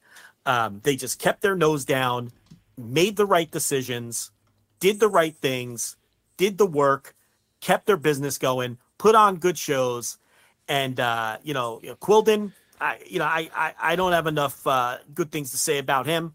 They didn't the listen to the noise too, because there was a lot. There was so much noise. Why are you guys running during the pandemic? Why make an announcement about this? Explain why about this wrestler. Explain why you worked with this wrestler in the past. It, you know, it, and and they just kind of said, you know what, we're just going to keep doing our thing. You know, Kept whatever. His nose down and worked. That's Right. it. Okay, no dopey codes of conduct that don't mean anything. Which Uh, progress no is con- still doing. There's still they did one this week. Just stop. Nobody God. cares about your code of conduct. It means nothing. It's it's it's nonsense. It's utter nonsense. No codes of conduct, no constant announcements on your Twitter, no uh grandstanding, no no overcorrecting and then not being able to no. They kept their nose down. They didn't listen to any of the noise. Uh and you know, they're just they just and now they're doing great. And now they're to have uh, the, the biggest show in their history. And um, I've been I've watched you know Rev Pro you know really since the pandemic. I've been on top of it, and this year I've watched nearly every show, and they're doing a really good job this year. It's simple, point A to point B booking. Uh, there's always two or three really great matches on on most of their bigger shows. Some of the smaller shows that don't have as much talent don't. They've got a great crop of young talent that's coming up. Um, you know, and f- forget guys like Callum Newman and JJ Gale and Luke Jacobs. That's like the old group of young guys they had coming up. Now they've got the Leon Slaters and this, they have a whole nother wave of good young workers coming up. And it's really the, the it's the India I'm personally most invested in. Okay. And their shows are the closest thing to the kind of indie wrestling, Rich, that you and I enjoy. Right. The old school ROH, the old school Evolve, where it's just no nonsense, pro wrestling. Right. They they take themselves way too serious, and goddamn it, I'm here for it because I wrestling, wrestling. needs to take itself serious again, and we haven't done that in a very long time. So I very much welcome a company that takes themselves too serious and doesn't deal in a bunch of bullshit and and and, and shenanigans and all that sort of stuff. And it's it's fantastic. matches with dumb jocks and too many kickouts and, and sometimes I there's times I'm watching Rev Pro and and and their matches and I feel like I'm watching a 2006 ROH show. You know, the the, the talent level's not the same. That's not what I'm getting at. Okay? You know, there's they have guys that are really good, don't get me wrong. But up and down the card, you know, it isn't the same talent level as vintage ROH or Evolve from like 2016 but it's the same style of wrestling and the same style of indie show. It's not commentators telling you to suck their dick and cursing at you and this grimy feel, this this DIY punk rock atmosphere. That's not that's if that stuff's for you, great. You know, I you could have all the game changers and circle sixes that you I'm not into that. I, I want pro wrestling. And that's what Rev Pro delivers. And I'm happy for them. I love the way they've handled everything that's come their way in a very tumultuous three or four year period. I love the way Quildan does business. I love that they build their own stars. And I'm I'm thrilled for their success. And I hope that they pack as many people as they can into that copper box building. Is that the day before or two days before? That the is on so the that? day the copper uh, they're going to the copper box on Saturday, August 27th, and all in is the next day on the on, or sorry 26th. Uh, Rev Pro is doing the 26th, and then all in uh, all in is going to be on the 27th. Yeah. So the day before.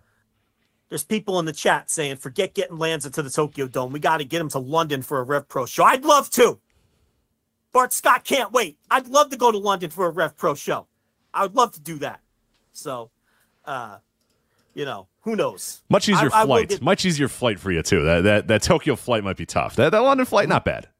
Not bad. much easier flight. And I feel like if I get lost or something, at least it's the same language, right? Like it's less It's intimidating. it's not me. as much of a problem. You know? it's not as much of a problem in Japan. I I've never been there, but from everything I've heard, that it's not as much of a problem as you might think it is. I, and I, I've It traveled outside of the me. country, and it's not as much of a problem as you might think it is. Yeah, It would be for me. That that's you. Okay. everybody I've speaks. you a million times. Everybody speaks English, and everything is in English. I'm telling you, you're, you'll be fine. if I went to Japan by myself and attempted to travel on a train, I'd end up in South Korea. I'm telling you, it Right? would You, not you'd end be, well. you'd be Kota Ibushi when he travels to America, and he's just like Yes. stranded. You're like, where is he? Oh, he's at this airport. Why is he at that airport? And it's like somebody go get him. Yeah, It's like he's in Kyoto for some reason. He's at the Kyoto airport for some reason. How did he get there? We don't know. He just he just got there. Or I yeah, you're in you're it. in Korea for some reason. Yeah, I freely admit it. I I, I would wouldn't stand a chance. I I have no. I can't even operate the train systems here where everything's in English. I don't know what I'm doing. I I in Japan, forget it. You know, I, I wouldn't know what the hell I'm doing.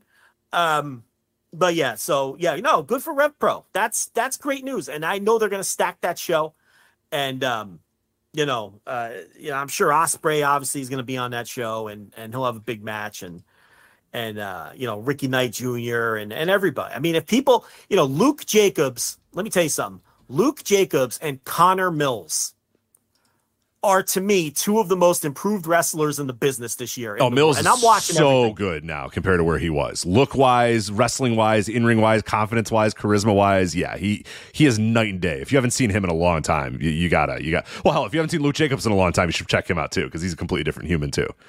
Luke Jacobs and people are. This might sound sacrilegious. He's like a mini Walter at this point. I mean, he's not. You know, Walter's Walter, Gunther, whatever. He's he's an all timer. Let's be honest. Is that that's not unfair, right? He's an oh no no no, all-time he's great. been doing this. Yeah, no, he, he he's he's an all timer for sure. he's an all-time great wrestler. Okay, so I, I'm not telling you that Luke Jacobs is on, but he's like, but it feels condescending to call him a dollar store version of Walter. That's not the right verbiage either. But he's on that path. That's the kind of wrestler he is now.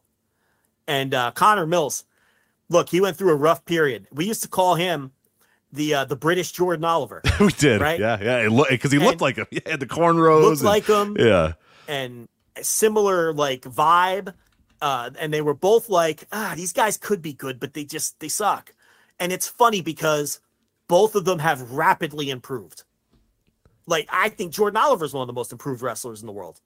So it's like you've got to give these young wrestlers a chance sometimes. You do, you really do. Because now I'm going out of my way to watch matches from from from these guys now, whereas they were skips for me before. Um, so anyway, that's that's and, and I'm telling you, Rev Pro is loaded, loaded with good young talent. Yeah, they really are. Yeah, and, and, and they're bringing in that Leighton Buzzard now. You know, they Ospreay did that open challenge, and they picked Leighton Buzzard, this guy from ICW, which is a promotion way off of our radar. I mean, we don't pay any attention. I don't think a lot of people in in in Europe do either anymore. But um, so he did the match with Leighton Buzzard. I don't know if you saw it, but I watched it. And it was a great match. I mean, you know, it, Will Ospreay could have a great match with me. I mean, that shouldn't be a surprise. But um, you know, it seemed like it earned him a job now because you know Buzzard's putting out put out some tweets and says he's coming into Rev Pro now. So it, obviously Ospreay was impressed with him and Quildan was impressed with him, and that's another guy that you can add to the pile. You know, of just these good young talents that Rev has. So um, I'm happy for them. I think a lot of people might. I don't know how that show. I'm sure it'll be distributed in some form or fashion. Um, it'd be great if they can get it on Fight. If not, their streamer is only like seven ninety nine a month or something. Um, hopefully, this gets some attention and some eyes on Rev Pro that haven't been there before. Yeah, they, I they- they personally deserve believe they're. I personally believe they're the best indie in the world, at least for my tastes. Well, and people are also going to get some eyes on Dan Moloney uh, in the next couple of, of, of weeks as well as he's in the best of the Super Juniors. And already he's kind of catching a lot of people's attention because he looks like Dan Moloney. And if you know what Dan Moloney looks like, he looks like Dan Moloney. And yeah, we're, you're already starting to see a few. You know, I- I, I saw some viral tweets going yesterday about about Dan Moloney, kind of laughing about his look, but also being like, "Holy shit, look at that guy!" Like, and, and he's he's good. He's a good worker too. So, best of the Super Juniors is going to be a, a, a good spotlight for him. Uh, and yeah, his home base obviously is is, is still Pro. So, uh, yeah, they got embarrassment of riches right right now in Rev Pro. It's it's it's a nice. They've rebuilt this thing pretty good, and they've withstood some losses. They've withstood speaking out. They withstood the whole scene kind of exploding, and and and and and they got a good partner in New Japan. They have you know potentially you know partnerships with with uh, AEW down the line as well. So yeah, it, it's it's it's definitely a company to keep an eye on, and and uh, good for them to to be able to have this 11th anniversary show going on during All In uh, weekend, and, and yeah, they're gonna have their biggest crowd ever, and and it's it's definitely well deserved.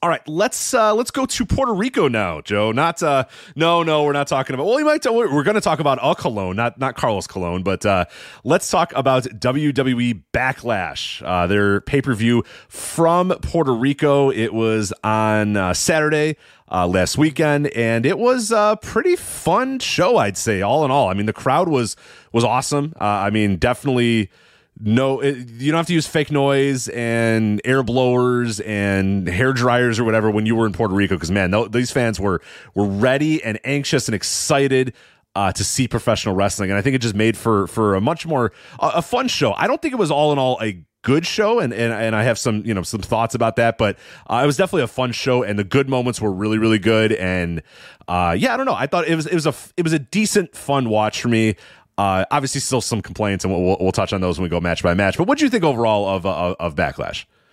I thought it was a good show. It was as good as a WWE show could be for someone like me because there's just so much stuff that they do that I hate so much that I don't know if they could ever have a great show in my eyes. Um, and that's just me being honest because as we go through this show, I'm going to talk about some things that just bug the hell out of me, and that's just the house style. Right.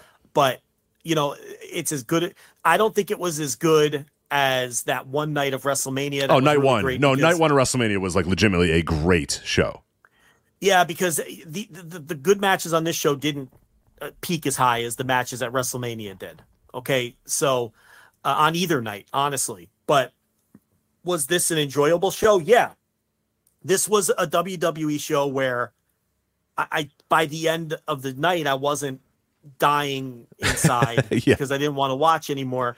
Um, but there was there was look there was plenty of stuff on the show that I also did not like. And I guess, you know, we'll get to all that as we go through. But you know, at the end of the day, I had three different matches hit my notebook. I mean, are they going to challenge for match of the year? They won't. But on a WWE show that has what, six or seven total matches, I mean, to me, that's a success. I didn't think any, well, No, I didn't think anything was terrible. You know, at worst, some of the ma- a couple of the matches were like. Just I, I, I have two two. and a I half have two. Ter- I have two terrible matches, but but I'll get to them when we get to it. I, I know what they are. I mean, it's the three way and Ah, the uh yeah, re- really.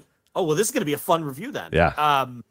So I have a yeah, sleeper. I- I have a sleeper terrible match that that I will discuss here. and the crowd was phenomenal. Yeah, it's I great. mean, you know, and, and like Puerto Rico is known for red hot crowds. If you watch any of the old World Wrestling Council footage, and and every now and then I'll dabble with that. Um, they, they always have red hot crowds. They- they- you know, there's some cities, there's some places in the world, some buildings, um, where you're just gonna have red hot crowds. And Puerto Rico has always been known for their hot crowds, and it also helps that they hadn't been there in a while. That definitely helps. But um, and it also helps that Bad Bunny was on the show, and Yeah, he's yeah. Undoubtedly the the biggest celebrity in in Puerto Rico without question, and you know one of the biggest music stars in the world. Um, irregardless of uh, you know whatever niches that music falls into these days. So um, anyway, um, I don't know. Let's break it down. Yeah, let's talk. Let's start with the main event. Uh, let's talk about Cody and, and Brock Lesnar. So now, uh, I did not watch this live on uh, on Saturday, but because I, I was at a uh, AEW show while while the show was going on, so uh, I got you know texts from some people saying like, "Oh, Cody beat Brock," and I'm like, "Well, hey, cool, not too bad." And then when I watched this match the next day, he beat him one, two, three. But man, uh, this this wasn't a win in the traditional sense of a win, man. If for people that did not see this match, essentially, Cody Rhodes went to Brock, went at Brock right away at the bell. Brock then pretty much decimated the guy for about seven minutes. Cody took down the turnbuckle, threw Brock into the turnbuckle. Brock got busted open. They did not stop the match and and and, and stitch him up like they did with uh, Finn Balor at WrestleMania or whatever. They just kind of let him bleed because obviously it was an intention for him to bleed here. So they they kind of let it go, which again that just kind of makes it kind of weird, but whatever. And then you know they're they're kind of fighting back and forth. Brock Lesnar has Cody Rhodes in uh the the submission in in, in his like Kimura lock or whatever. And then Cody Rhodes just kind of like stands up slightly, and then it's one, two, three, and then Cody Rhodes rolls out of the ring and, and walks out as if like, oh my god, I got a fast one on him, oh my god, and and kind of runs out of the ring as quickly as he possibly can to get away from Brock Lesnar, who you know he knows is going to be upset and, and basically destroyed him for you know nine minutes. Um, this is not a good win. Like and people can say, "Oh, he beat Brock," but I, eh, this wasn't. This doesn't tell me that they have that there are high hopes yet for Cody. That we're we're we're getting this story on track here. I mean, this was a lucky ass win by Cody. Uh, he- I don't know. Joe, he didn't I, do. He didn't have any offensive moves, I agree with and he won Every- via ge- being in a submission and pinning the guy, and then rolled out of the ring immediately. Yeah, I agree with everything you're saying. But I think the visual of Brock Lesnar bleeding buckets in the ring and and and look, it was a very physical match. And Cody allowed Brock to put him through um some very physical spots and you know and and I think that was by design. It, it felt like a war and obviously the the the the, the spot they did that busted Brock open, which only a star of Brock's magnitude can really get away with at this point. Um, I, I mean, in a vacuum, I love the match. I mean, because I I love Brock's stuff. Oh, it was a war. and- yeah, it was. It was a war. It was a, in a in a vacuum. It was a hell of a fucking great match. I Yeah. loved it. I mean, it's his best match on the show for my money. I mean, the Bad Bunny Damian Priest thing was fun, and it was perfect for that crowd. But for my tastes, this was the best match on the show. Um, I see what you're saying. I don't know if I'm fully on board because I think beating Brock and also leaving him a bloody mess the way that he did, I don't think it came across as poorly as you think it did. So I think I'm going to have to side on disagreeing with you. That, that- that's I- fair. I I'm just of the mindset that if we're truly saying that no no no this guy it's still it, we're still doing this we're still doing this thing with Cody like I don't know if getting his ass handed to him for nine minutes and then getting a banana peel win is exactly the way that I would book the guy who just That's what's weird because I agree with you, but at the same time, Brock is not going to take three Cross Rhodes and get pinned in the middle. Well, I agree, but then why did they book Cody versus Brock? You're absolutely right. and they're doing And- it again at Night of Champions. And guess what? Brock's not taking three Cross Rhodes in the middle of the ring for a one, two, three there either. And there's and and the other thing is there's no storyline justification for booking this match in the first place. Brock just came out and attacked Cody, and we still don't know why. He just came out and attacked him. And then Cody said, "I want a challenge. Challenge me. Pr- take me Well, to the listen. to the limit." And then he took he got his ass handed to him for nine minutes. It's like, all right, well, I know why Cody wanted to face Brock, but we still don't know why Brock attacked Cody. They never gave any explanation for that. You know, and um, you know, and and, and now they're they're gonna wrestle again, I guess. And you know, Cody's in this tournament for this, you know, the the, the draft, which we all know is just a ratings thing. I mean, doesn't mean anything. And already now, as you see, they're doing this tournament for the third belt and the SmackDown wrestlers are in it, which doesn't make any sense. And it's like you just did this draft, you created a title for Raw, and SmackDown wrestlers are in the tournament. right, And if a SmackDown wrestler wins, they're going back to it's like right. Well, well, Cody is no longer in it, sir. He uh, he lost uh, in That's the right. Three way match Yeah, to, to, lost, to, yeah. to to Finn and and, Um, and Miz. So yeah. So you know, I, I told you I didn't think he was going to win it. I mean, you know, I, I had a feeling. at some point, are we going to push this guy again, or what are we going to do here? Like, what's yeah, going on? He's gonna, yeah, he's gonna beat Roman when it no longer matters. You're right. That's what I'm saying. That's like, let's you know, let's guy's hot. You know, the guy was hot. Maybe we should just you know, No, that, that ship has sailed. yeah.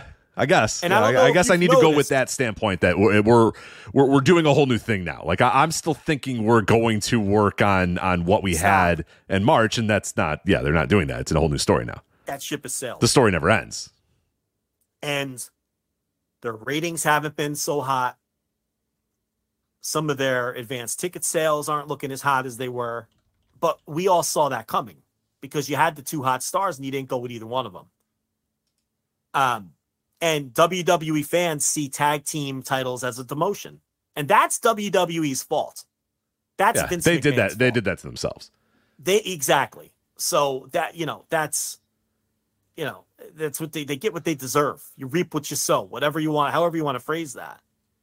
But yeah, you're right, Cody, and and and you know, and I agree with you that you know, winning with tricky roll ups when you're locked in a submission isn't the best way to stay super hot. It is Brock. He was a bloody mess that mitigates it to some degree. Sure. But um so I agree with you and I disagree with you. It's Yeah, no, weird, no, no, and I, I think getting a win over Brock Lesnar does mean something, but they did it in the way, in such a, a, a way that it, it didn't. I don't know that it means all that much. You know what I mean? Like it, it, it does mean a lot, and it also doesn't mean a lot because he he he got it in such a such a you know like and, somebody in the note of Sharon brought it up perfectly. Cody won, and it was basically like one, two, three kid beating Razor Ramon on Raw in 1993. Like he rolled him up and then he Yeah, ran I'm out of the ring like I did it. yeah, I escaped. And it's like, ugh, all right. Like, and I get it's Brock, but like you don't yeah, I have to don't put him against Brock. Like if You I'm rehabbing this I- guy, yeah. I'm having him fucking win matches definitively and say, motherfucker, I deserve that title. And everybody knows that I deserve that title. And everybody knows that I got fucked over at WrestleMania. And everybody knows that Solo Sikoa ran out there and and and and that's why I lost. I didn't lose because I lost. I lost because that guy came out and interfered and and, and that's why I lost. I should have won that match. I should be the champion and everybody fucking knows it. But instead he's rebuilding himself. And it's like, what? what? You had it. You were winning the match. You won the match until the guy ran out. And we're just going to say, ah, well, nonetheless, I'll just move on and, and, and see this. It's like, but uh, why am I applying? I'm trying more- to, yeah, atti- I'm trying to apply logic to WWE and I need to stop and you need to make me stop. Thank you, please. his attitude is more aw shucks than I'm pissed off because Right. Like. I want him to it- I, he should have came out on Raw and said everybody knows what happened at WrestleMania. We all saw it. And you know what? I'm going to do whatever I can. I'm getting back at that title. I'm getting back at Roman Reigns and I'm going to do I'm going to finish this fucking story. You know what I mean? Like I, I you're not taking this away from me. I'm not letting the bloodline take this away from me. I'm not letting anybody take this away from me. I should have had that match won and everybody knows it.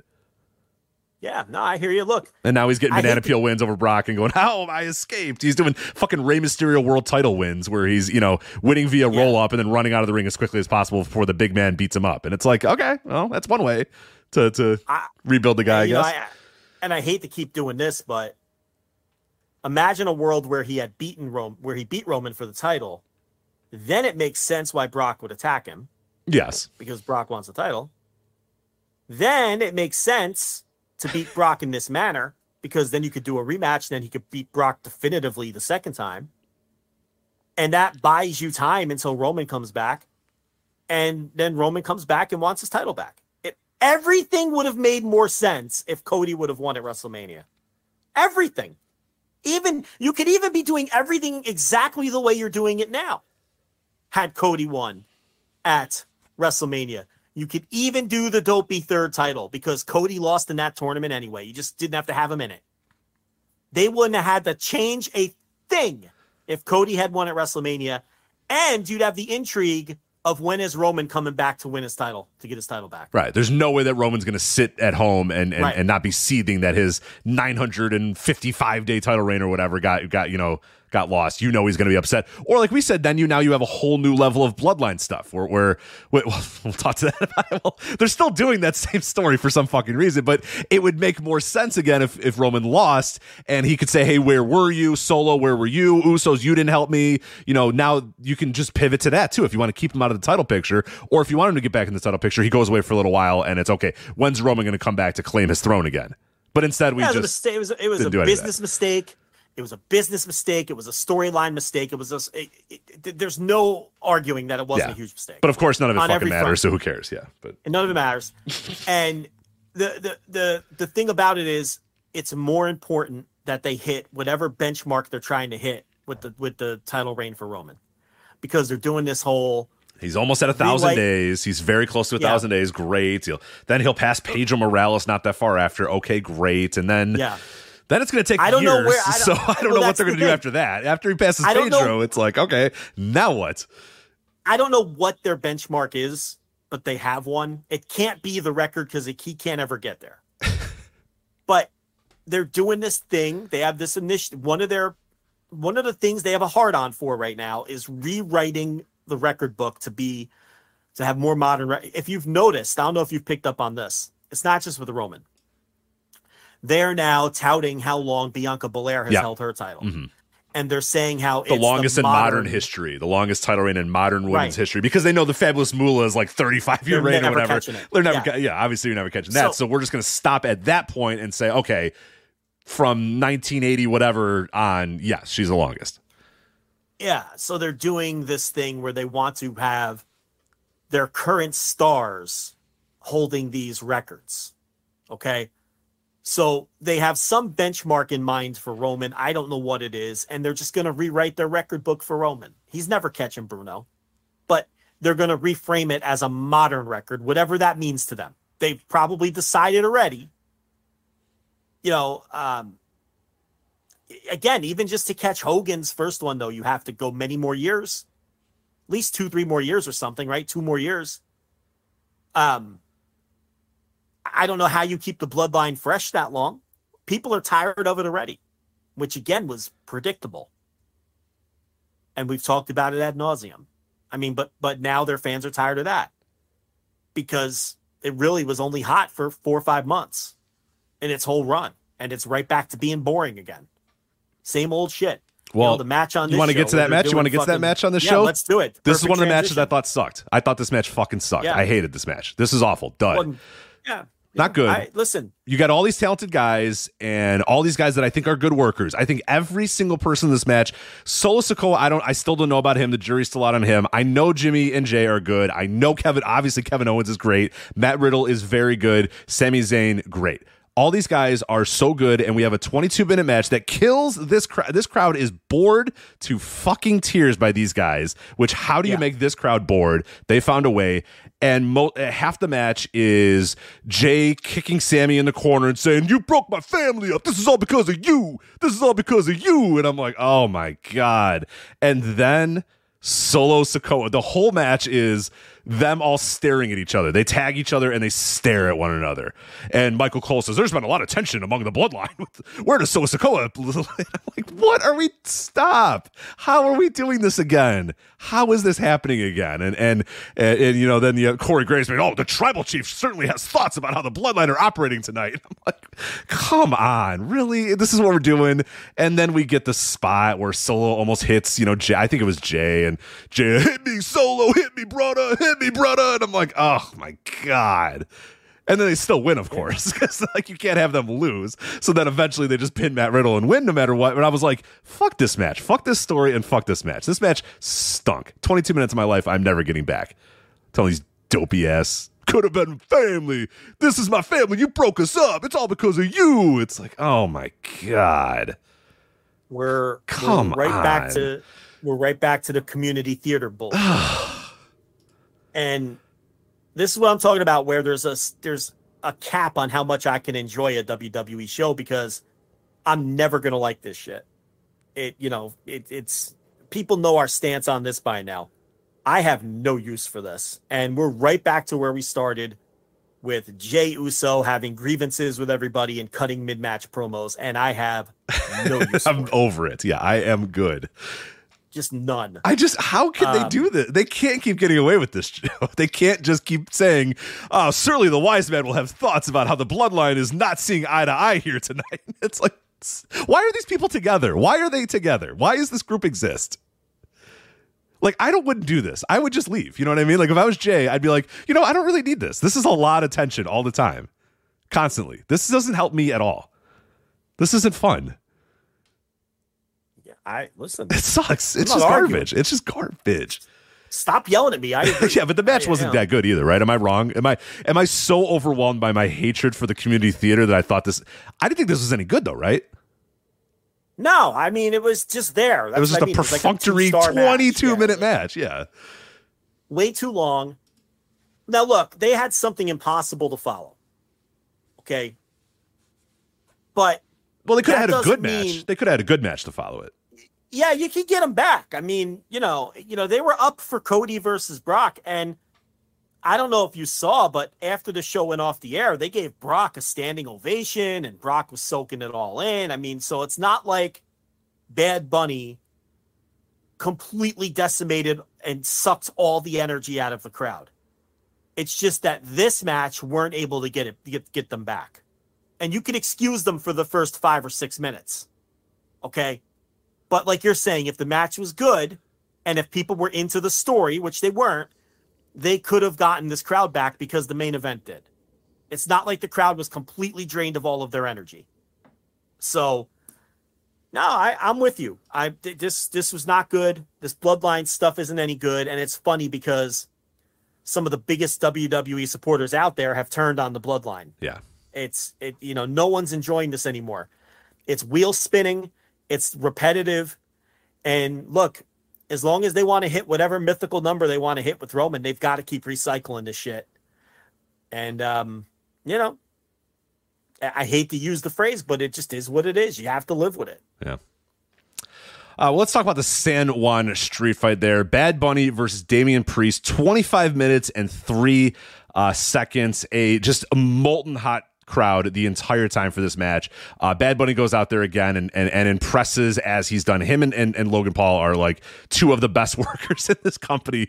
I, I, I don't know if that's like a, I, I want to give them credit or like admonish WWE for the fact that these guys roll in here and have these matches. And I know like people will say, oh, well, they, they, they script the matches. They, okay. They, these guys still get it. They have charisma beyond anything that any of these WWE wrestlers have. They, they have just a, a presence that none of these well trained WWE superstars. You know what I mean? That we're, we create superstars. We don't create wrestlers. We create WWE superstars. None of their superstars have any sort of like star power, charisma, uh, it factor, any of that. And then this guy comes into the fucking building and just owns the room from day one, uh, from the second he walks out. And the second he walked into this company, he owned it. He's still owning it. He goes out here and has another impressive match. Uh, and and more than that, I think what was cool about this match and, and and and so much fun about it was that it was kind of a love letter to Puerto Rican wrestling in a lot of ways too. And, and they did, you know, you have Carlito come out and he got like a Bruno 1974 MSG react. Could could did you even believe that the reaction that Carlito got here? That was the one of the loudest pops I've ever heard in my entire life for Carlito coming out. And then I mean- Savio Vega with a, a little less of a pop, a little less of a pop from my man Savio, but that's okay. Well, because they they spoiled that. They like um they they they showed him earlier in the show, which they shouldn't have done. They should not have done no. um you know they should have allowed him to be a surprise. So I think that's why he didn't get. They were almost expecting him at some point, you know. And what's funny is um I think this was a bought show, right? And he was the promoter. Wasn't Oh, I don't know. That would make sense. That would make sense. I don't. I don't know. I thi- don't know. Yeah, this was a sold show, and Savio Vega was the promoter. Oh, I well, there you go. Get yourself on the show then, think Dave pal. Mel- I think Dave Meltzer reported that.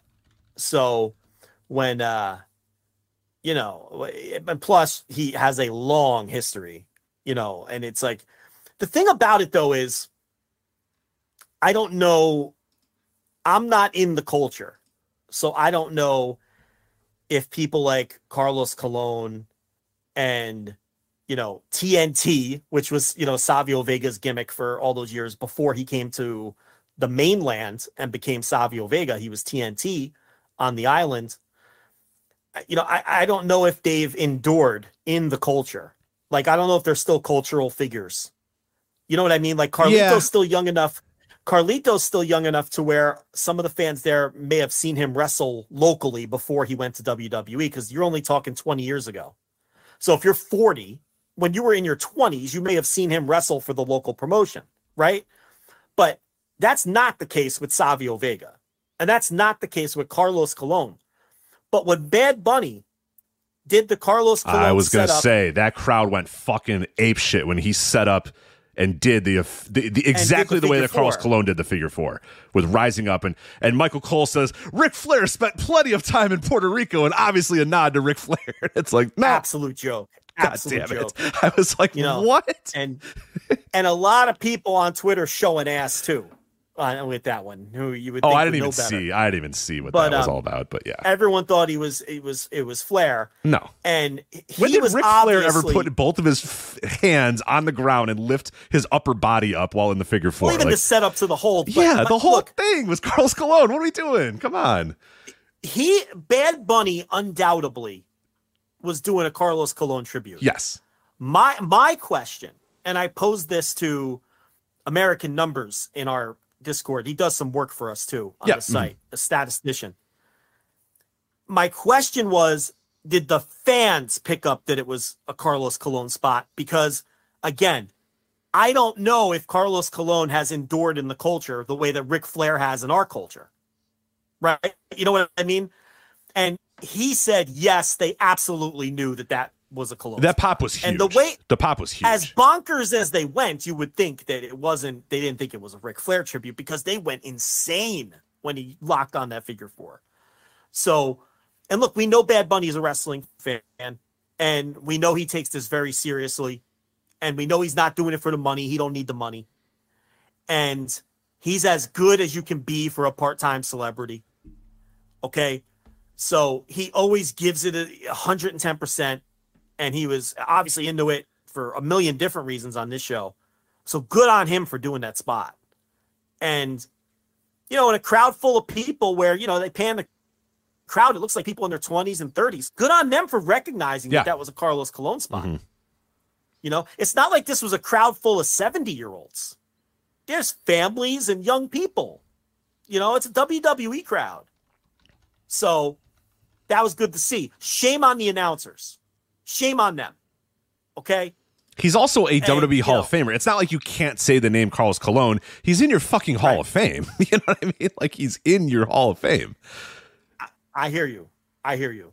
But um yeah, I mean they recognize Savio obviously, you know, and they could be recognizing him from his WWE days more than, you know, his TNT days or maybe they, you know, if they knew the Colon spots, maybe they know, you know, I, and, But, and Savio, yeah. as far as I know, because I, I have a few Puerto Rican friends, and, and they, you know, they still know Savio because he still promotes in Puerto Rico as well. He's still a very active member of, you know, that that the wrestling culture there, and in, in terms of promoting shows and being active and and obvious. So.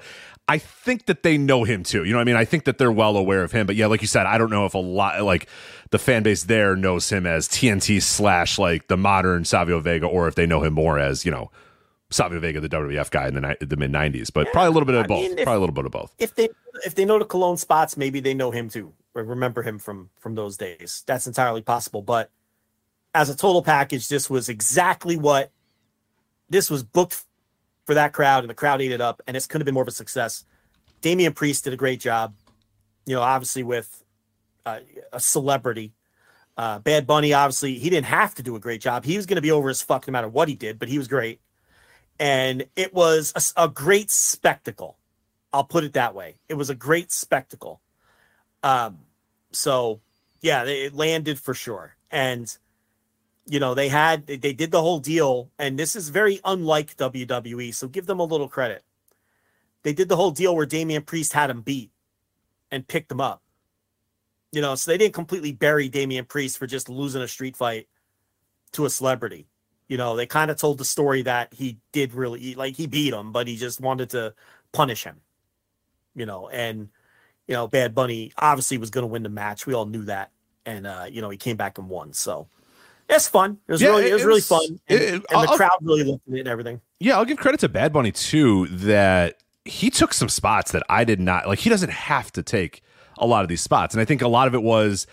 Like you said, they they made Damian Priest look really strong here because he gave Bad Bunny a lot. He gave him, I mean, he put him through that the, the table on the outside with the, uh, it- I forget exactly what the move was, some sort of drive, kind of like a slam onto a, uh, not not exactly a power bomb, but some sort of power slam onto you know the the, the tables uh, outside the ring or whatever. And Bad Bunny, I mean, he took a lot of punishment here to and and in the end, you're not thinking, oh man, Damian Priest lost, you know, to a to a celebrity. It was like, man, Damian Priest beat the shit out of this guy, had him beat, and then still, you know, Bad Bunny just kind of prevailed and, and was able to kind of keep things going. So, yeah, they did a good job of protecting Priest here, too. Where, where like, yeah, he does, like you said, he does not look like a chump uh, losing to this celebrity here. And, and Bad Bunny doesn't feel like you're, you know, you're, you're, typical celebrity that won via a banana peel or whatever. I mean, it's like, no, this guy worked his ass off for, for 25 minutes and, and deserved this win just as much as any other wrestler would have deserved his win. And, and obviously he had the X factor of being able to use the weapons and, and have the help of, you know, Carlito and, and Savio Vega or whatever. But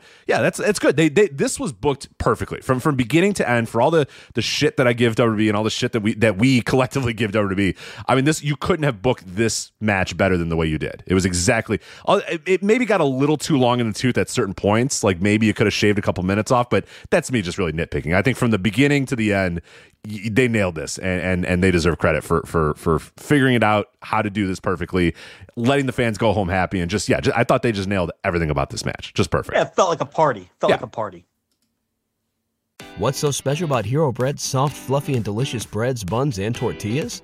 These ultra low net carb baked goods contain zero sugar, fewer calories, and more protein than the leading brands, and are high in fiber to support gut health. Shop now at hero.co. Uh, Rhea Ripley, Zelina Vega, WWE SmackDown Women's Title match here. Um, this was the other pretty bad match.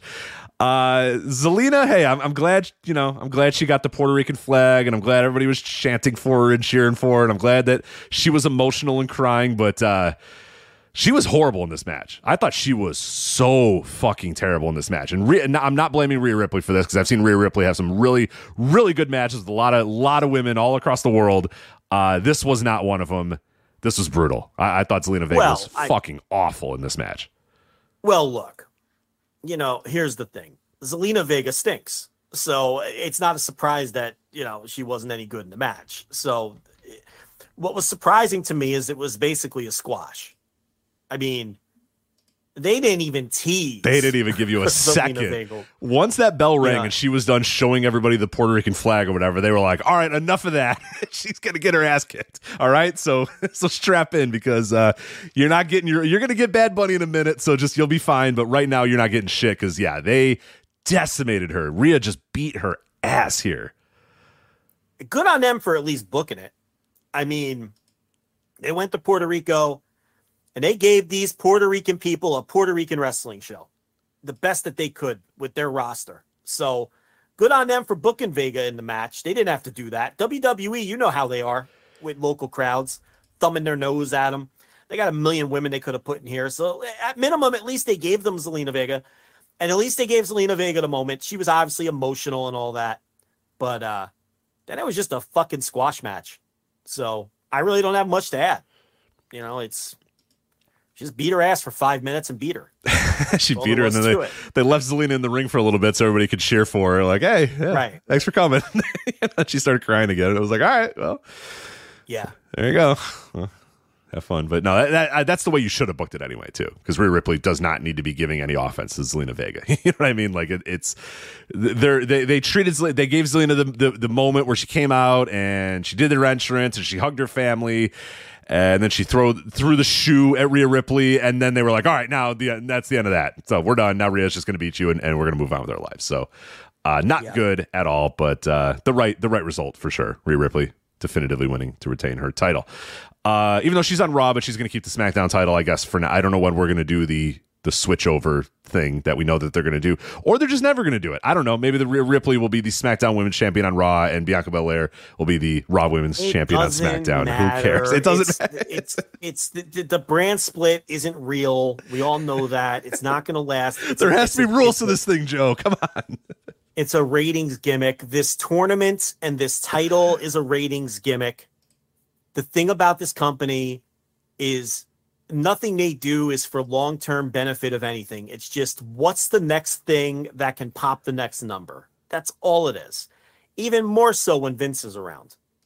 Vince doesn't give a shit about anything long term that's going to matter in 20 years. He's not going to be around in 20 years. You know, he just all of these things. And next year, you know, the draft is just the ratings. That's why they stretch it out over like two weeks and four different shows. You know, so um, and the same thing with this title tournament. This is just to, to prop up ratings during the NBA playoffs. That's all any of this is. Uh, Austin Theory, Bobby Lashley, Bronson Reed, uh, U.S. title triple threat match. Uh, yeah, this was this was not good either. I have absolutely nothing to say. It's just okay. I was hoping you did because my notes, uh, there are none. I just I have two. I don't even have a star rating. Did I watch? I think I watched it. I'm pretty sure I watched it. My notes have enter, and then I just go right into Zelina Vega versus Ripley. So I don't know, Joe. Take it away. What do you got to say about the United States triple threat title match? I mean, it was there and it existed, and it was any second hour Raw match you've ever seen in your life. I, else Six you want me to minutes, say? 51 seconds. Austin Theory gets the win to retain his title. All right, that's why I can't. That's why I can't. It's like I can't go all the way and be like, "Oh, this is a great show." You have the community theater bullshit. You have a Rhea Ripley squash. You have this three-way match, which was a nothing match. You have what we're going to talk about. I love the opener, but there's something about the opener that I hated. Um, it's just too much WWE bullshit creeps into their shows to where there's a, there's a, just a ceiling on how much I'm ever going to like them. Um. Anyway, next match. Yeah, let's talk about uh, Seth Rollins versus Omos. 10 minutes and 31 seconds. I thought this was awesome. This was good. What'd you think of this I thought Rollins was incredible. Yes, and he because I thought Omos couldn't do shit, and most and he can't, and most people that worked with him have nothing to do with Omos. They don't know what to do. Brock tried, but eventually was just like, ah, I'm just gonna beat this guy's ass. All right, that- that's it. And everybody else has just kind of worked around the limitations of Omos. I got to give credit where it's due here. Seth said, "All right, man."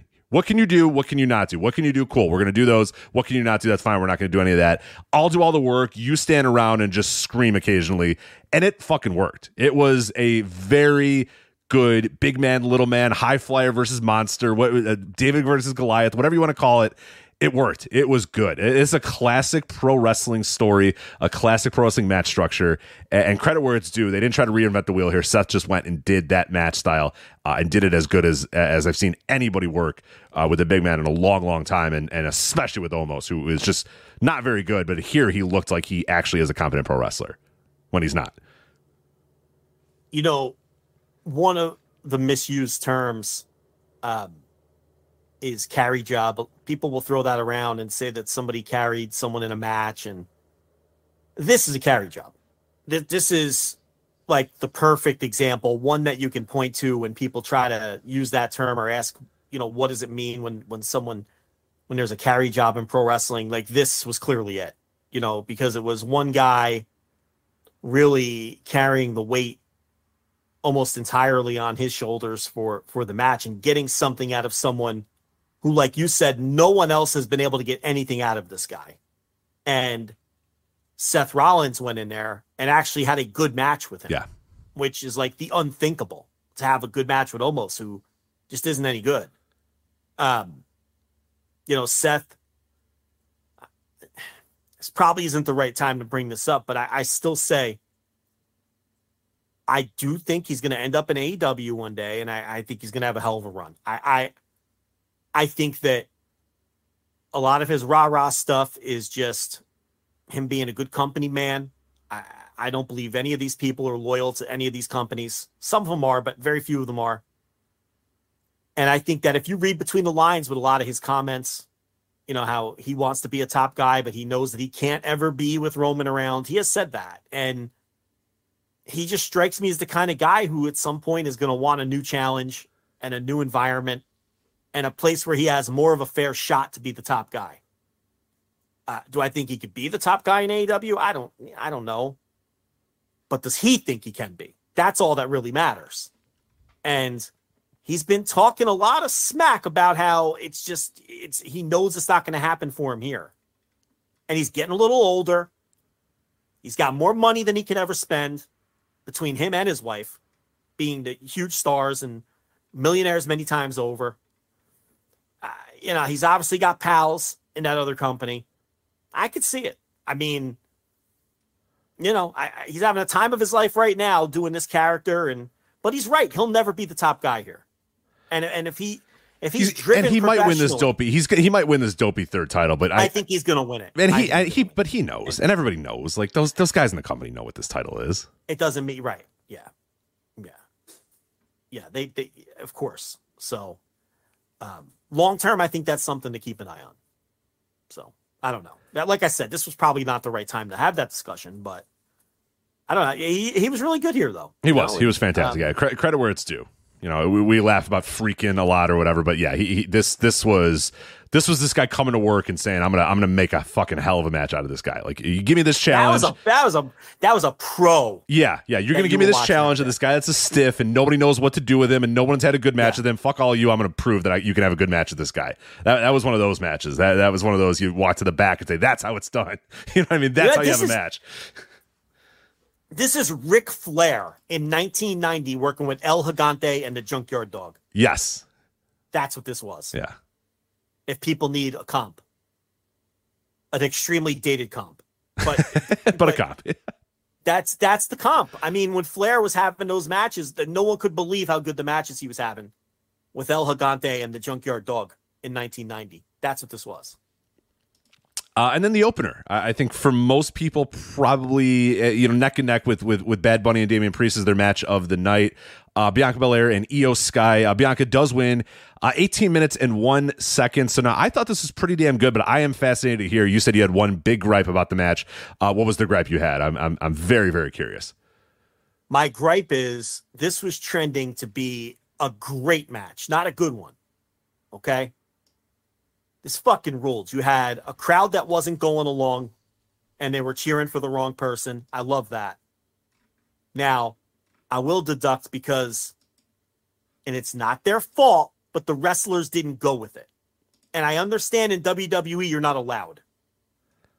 The agent tells you what to do, lays out the story, and then you got to go out there and tell it. I get that. In a perfect world, Iyo Sky starts playing to the crowd and Bianca starts working heel. They're not going to do that in this company. Okay. I went to a WCW house show in 1991 and I saw Arn Anderson and Barry Windham wrestle the Wild Eyed Southern Boys, Tracy Smothers and Steve Armstrong. And uh, I don't think they were the Young Pistols yet. I think they were still the Wild Eyed Southern Boys, Rich. And that Meadowlands crowd was all about the Horsemen.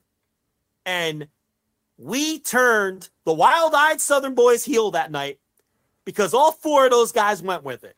And that to this day, what is that, 33 years ago? Yeah. 32 years ago, whatever it was. To this day is one of the most memorable live matches I've ever seen.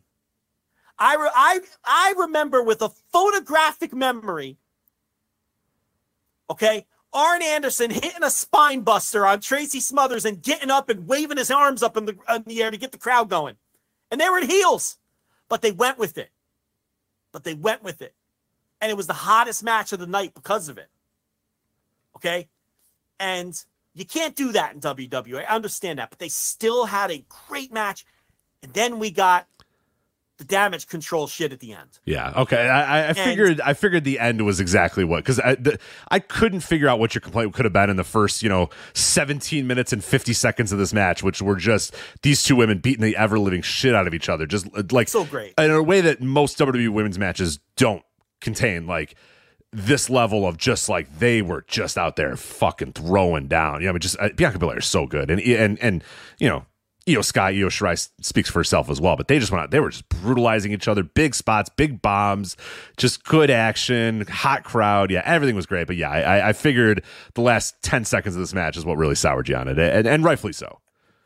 Bianca dropped her on her head on the press slam. Did you catch that? Yes, she did. Yeah, she's selling her shoulder, so she's she lifts her up, but then goes, ah, I can't hold her up because of my shoulder. So then she just with one hand drops her on her fucking neck and and drops her on her fucking head. Yeah, I'm sure it was a planned spot. Like I don't know if it was supposed to. I should maybe it was supposed to you know turn around a little bit more or get down a little bit more, but it worked out perfectly. You know, it was fine and and it made the match that much better, man. You know, sometimes it's it's it's not ballet out there like you you always like to say. I mean, it it, it worked for the spot. Yeah, Bianca, you know couldn't lift her anymore. She just dropped on her fucking head. And it was, it made me stand up and, and, and take notice. And yeah, the rest of the match was better for it. But I mean, the run in ruined a great match. And I know they're planting seeds of dissension with damage control. Like I could give a fuck.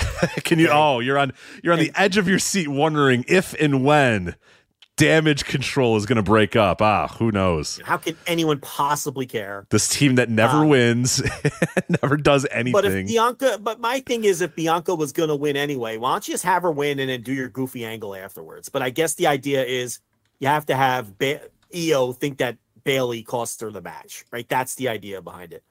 But you could have Bianca win and have damage control come out and then have Bayley accidentally hit Iyo Sky. There's other things you can do, right?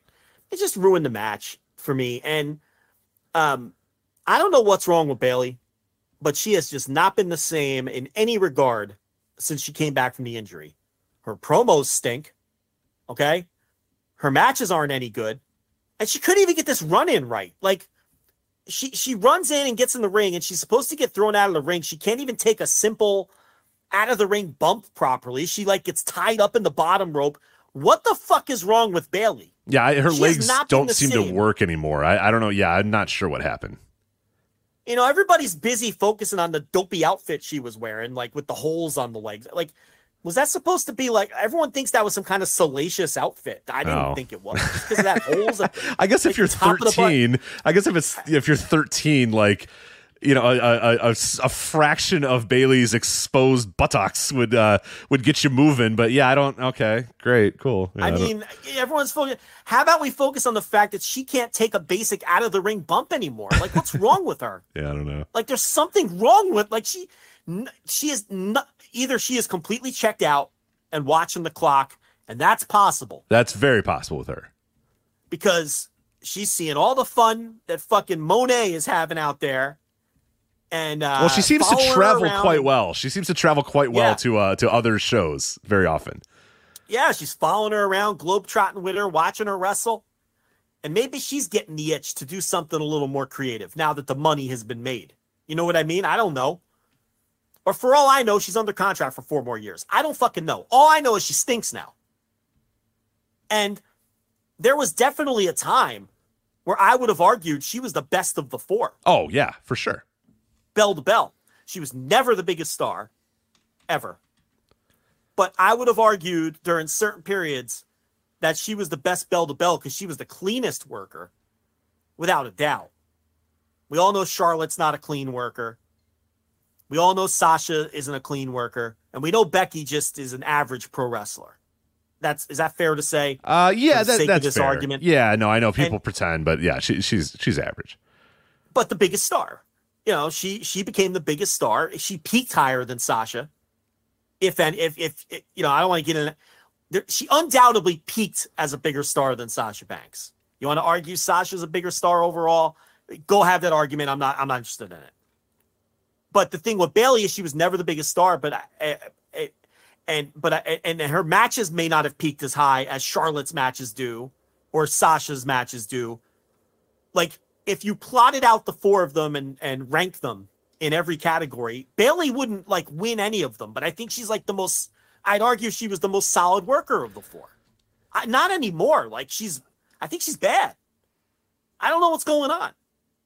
Injury and age catching up or motivation. I don't know what it is.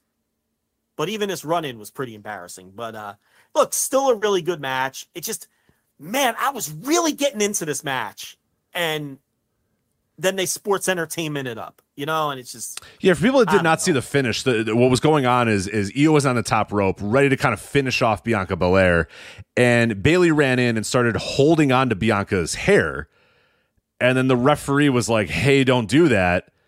And I guess that 0.2 seconds where the referee was like, "Hey, don't do that," Bianca shot up and then threw Io off the top rope, and then like that's how she won. It was like, oh, okay, like it was weird. You know what I mean? It was done in a very like because like you said, because Bayley kind of missed her spot and didn't do it right away, so it looked dumb. Where Io went to the top rope and like had the match won. It was ready to go. It was like all she had to do was fall down, and yeah, Bianca, you know. The referee has to like glance over and be like, "Hey, don't don't touch her hair. What are you doing?" And then I guess that's enough for the opening to yeah. It, it was again just really weird and and just yeah. It, it put a little bit of a sour note, but I still think this match was, was pretty fucking great. So uh, and, and they've had a good the women in in WWE have had a good year with uh, WrestleMania Night One with Charlotte and Rhea, which was great.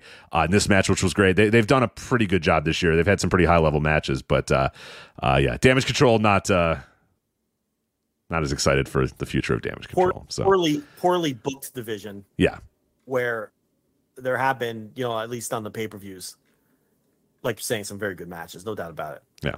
They, they don't they have no idea what to do with Becky, so she's fucking around with a heel Trish Stratus. the damage control just loses all the time, but we're supposed to pretend that they don't lose all the time for some reason. I- It's it's all it's all strange, but all right. Yeah. And there you go. That was WWE Backlash from Puerto Rico. And uh, there you go. So now we got about an hour, Joe, to get to all of these other. Uh, just again, I said this is not a bouncer on Japan. This is a classic 2014 flagship. We got to talk Big Japan. We got to talk Dragon Gate. We got to talk about Champion Carnival, and we got to talk about Shotaro Ashino. Uh, Joe, where do you want to start? The floor is uh is yours. I'll let you choose. Where I would start is there's a theme to these matches this week, and that's all of these promotions giving new blood a chance. And we've talked about that with New Japan over the last couple of weeks, and that's it's it's it's exciting and it's fresh and it's good. And we're seeing that happen in a lot of promotions in Japan right now. And you know, I have to give Big Japan credit because you know, 1828 fans in that Yokohama, that little Yokohama bunker building there. That that might not make anybody's head turn for a bigger company, but they've had a really rough go since the pandemic. And to do almost 2,000 fans for that show and then crown a new champion and and in, in a shock really a shocking win no one really expected this and to beat the guy that he beat okabayashi who's been the mainstay there for years and years and years and uh you know th- th- that was and, and the show was great. The entire endless survivor show from start to finish was a great show. And you know we'll get we'll get to it.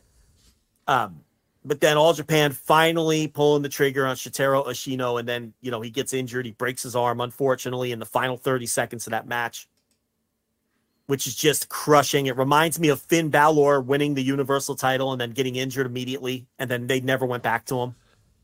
Um that, that's what this reminded me of. They finally pulled the trigger on Ashino, who we had written off for dead four weeks ago on this show. And they go all the way with him. He wins the tournament, he gets hurt. But again, an example, trying someone new. And then Dragon Gate, which is where I think we should start, you know, with Kikuta. Mhm. And they tell this story of what was it, a year was it a year ago or two years ago? Two years ago, yeah. For people that don't know, and obviously if you want even more details about this, uh, great review done by Case Lowe uh, at voicesofwrestling.com, uh, all into the story, the background, and, and links to everything, and and and gifs and whatnot of the entire story uh, of Kikuta. We'll we'll kind of do the cliff notes here, but uh, yeah, two years ago he is in a match with Shun Skywalker for the Dream Gate. It's like the biggest spot of, of his career, and they do a drop toe hold, a drop toe hold. Joe, how many times does a professional wrestler do a drop toe hold with no problem Well, whatsoever? Jon Moxley did one in that bloodbath of a cage match last night. Yep. I mean, yeah, it's just common move. Yeah, every every every, every a couple weeks into wrestling school, you're probably doing drop toe holds to guys. You know, to, to does a drop toe hold, shoulder blows out, done. He tries to he tries to continue the match because it's the biggest spot he's ever been in. And the other wrestlers are like, no, no, no, don't do. And Shun Skywalker's even like, what the fuck? And it's it's chaos because they don't know what the fuck to do. It's the main event. It's a big time spot. It's it's it's it's minutes into the match, what the hell are we going to do here? Eventually, they throw in the towel for the guy and they just say, "No, you, the match is over. We got to end this thing. You can't work. Your shoulder's fucked. We know it's fucked. You know it's fucked. It's over." And Shun Skywalker's pissed. like it's all a weird moment. Shun Skywalker's pissed because he's thinking, "Well, what the fuck, man? We just blew this main event. Like, what do we do?" You know, like everybody, the tensions were high for everybody. Not not nobody's mad at Kikuta. It's just kind of like everyone's annoyed because this match just ended in seconds or whatever. So yeah, And- he has. Yeah, and And they're trying to plant the seeds for a generational rivalry and all of those yeah, things. right, right. They wanted so much out of this match, and they got a minute, and this guy's shoulder blew out, and it's like, fuck, all right.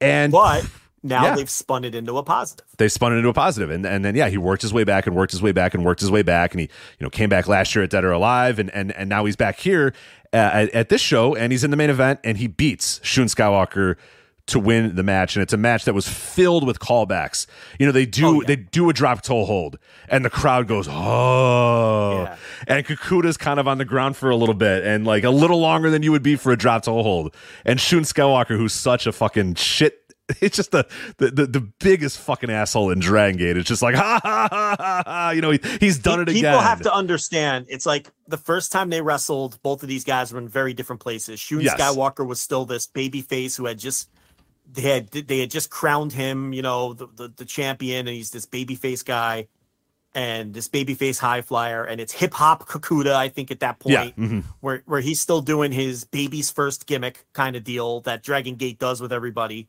right? And they're kind of just planting the seeds for this to become a, a future generational rivalry where they're going to have all the, you know, so they were in very different places at the time of the first match. So what people have to understand about Shun Skywalker now is he's gone insane. yeah, the he is story and the fucking gimmick- nuts. is he's a crazy person and he wears all black. You know, it's not subtle. He's a fucking bad guy and he wears all black and he's crazy. And you know, he's cut down on the flying to some degree and you know, and, he's just he la- like you're saying, he laughs at people's misfortune. He's evil, he makes goat evil- noises. He just makes goat he makes noises for no reason. he's evil in a in a I'm unbalanced and I'm crazy way.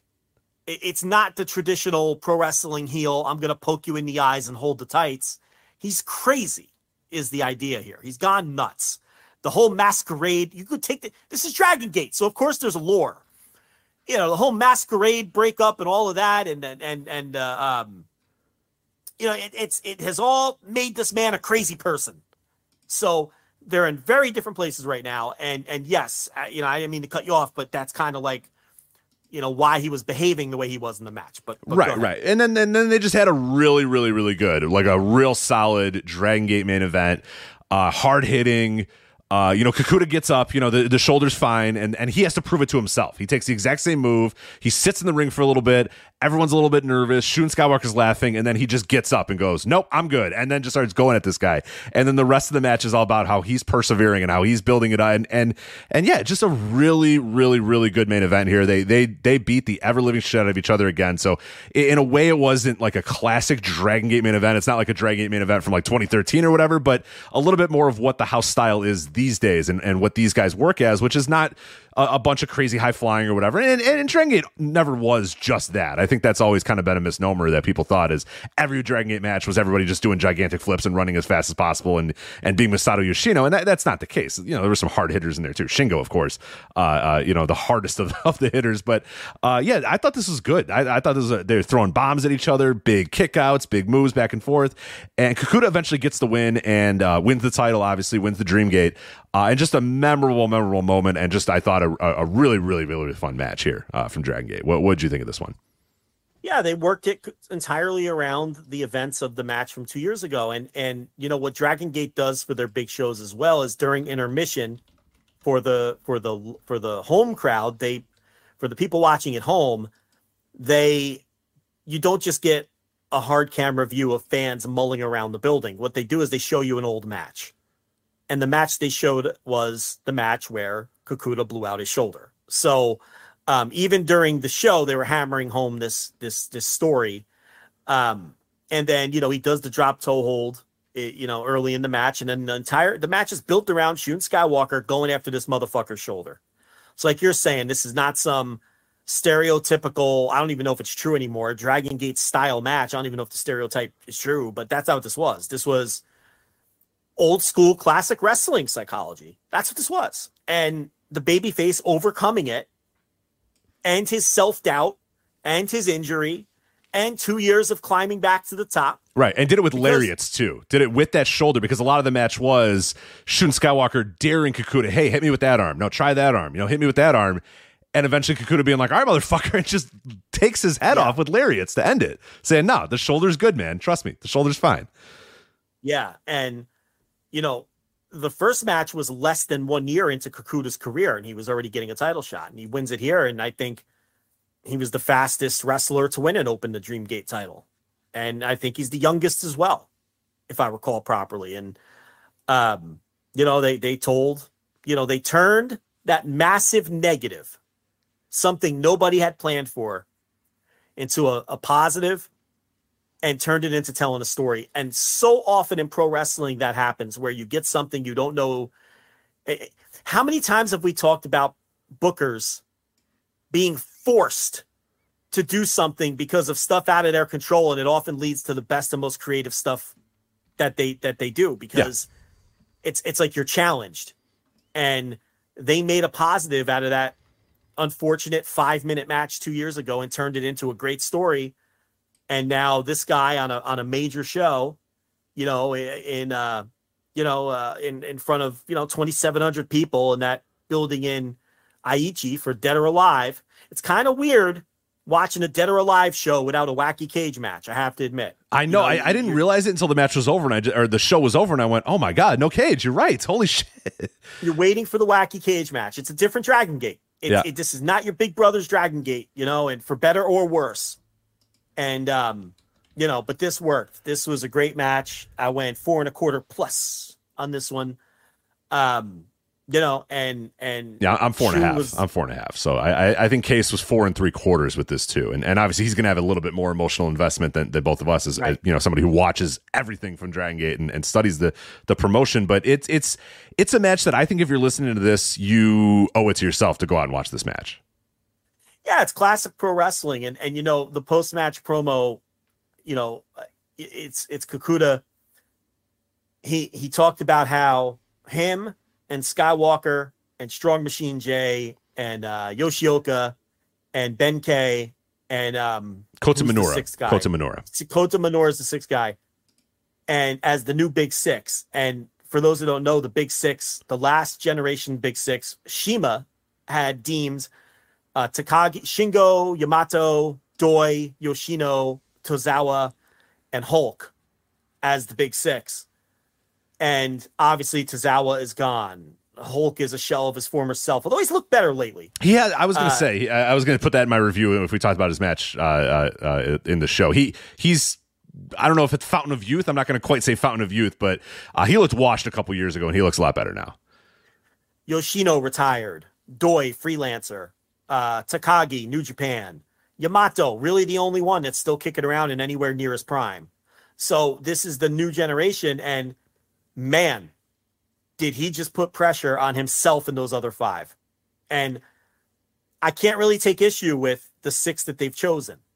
You know, it's it's it's the right ones. Those are the guys. Yeah, those are the guys. It's it's it's interesting to see Strong Machine J in there because I don't think a couple years ago anyone would have imagined that. We all kind of thought, well, a lot of people kind of thought that that initial six man run where they were the Triangle Gate champions with the Whatever happened to Strong Machine uh, G and Strong Machine? I don't know uh, what those F. guys are doing. Yeah, I don't what know what those guys. They they they, uh, they they ran out of oil or something, and they're they're gone. The so yeah, they broke down and were unable to be fixed. Yeah, that was true. I think I think uh, I think Jay at one point said they were s- supply chain issues with their parts. So unfortunately, I, ah. I don't think they ever got rebuilt, which is a shame. Unfortunate. But uh, Strong Machine, but a lot of people thought that was just a gimmick run, and that was, you know, once that ran its course, that'd be it for Strong Machine J, and it would be off to the prelims for the rest of his career with, you know, the the rest of the Punch Tominagas of the world. But no, And, you know, even his last big main event match, I thought, again, was very atypical of what you normally think of a Dragon Gate style match, you know, and, um, and, and I, and I firmly believe he belongs in that group. And, you know, uh, New Japan passed up on him. You know, it's no secret. So, you know, his, his father, you would think with his father's connection, but obviously New Japan wasn't interested. He ended up with Dragon Gate. And look, I, I don't think there's any question he's probably going to end up when you look back 15, 20 years from now, pushed harder here than he would have been pushed in New Japan.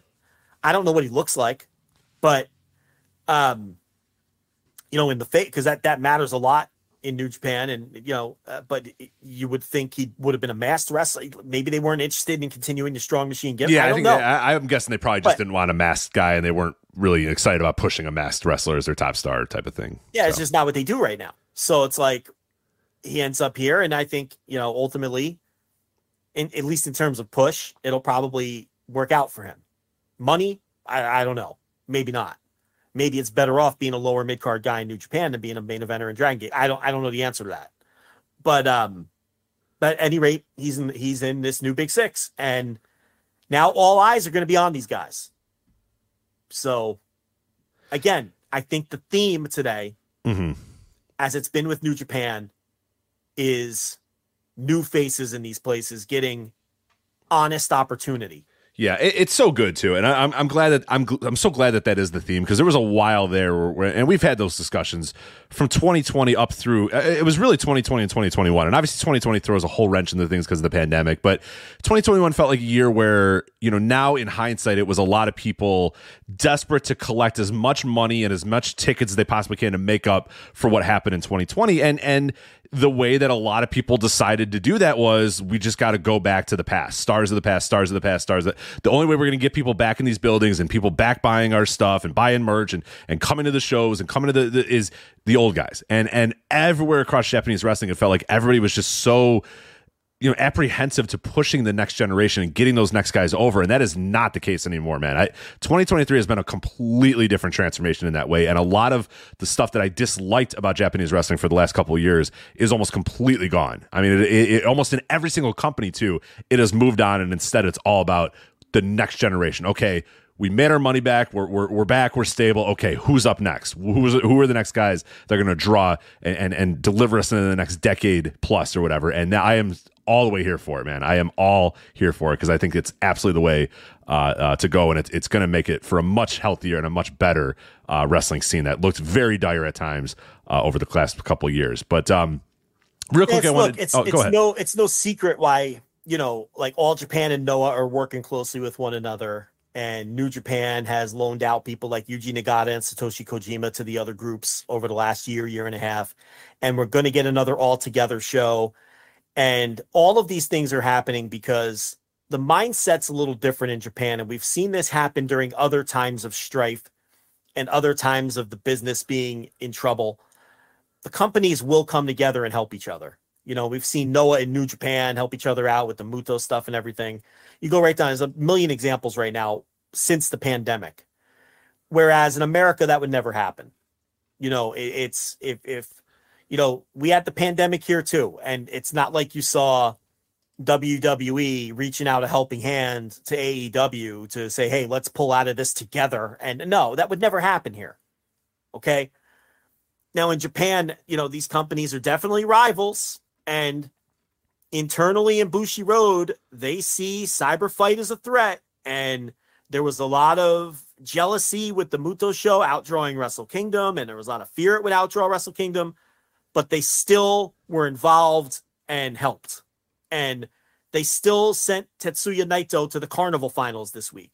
And you're going to see that in Japan and we've seen it historically they're going to try to help each other pull out of this because the idea is if we help each other and we lift pro wrestling as a whole, we can all get each other out of this. Yes.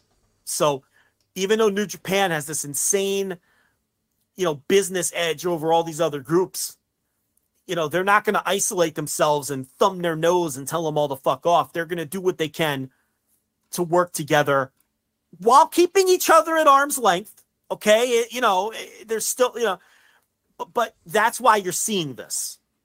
in all of these promotions and all of these promotions working together. Naomichi Marufuji worked this Dragon Gate show. Yep. You Kano know, did too. Kano was there as well. Right. So, you know, it's it's it's that's why you're seeing this stuff because I know people have asked us, well, if if Bushiroad doesn't want the Muto show to outdraw Wrestle Kingdom, why are they provide why do they keep sending it? Because it's just a different mindset. That's just how the business just- is there. Yeah. And, and Yeah, and it- it, it's happened time and time again. And, and, yeah, it, it it's usually it, it's usually a sign that it's not healthy. You know what I mean? It, it's usually a sign that's that exactly it. Yeah. Yes. That's There, there was a it. lot of joint shows. If you go back and look at, oh, I don't know, 2004 to 2000, you know, 10 Right. uh, Japanese wrestling, a lot of joint shows, a lot of whoa, no, and all Japan working together. Whoa, a New Japan, oh, a lot of joint shows. Not because the business was healthy, because the business was unhealthy. So yeah, it, it's it's and it's makes for fun things. But yeah, everybody would rather just do their own thing and make their own money. But but you know, yeah, it's all about yeah, everybody else rising up, hopefully, and and and, and moving into the future.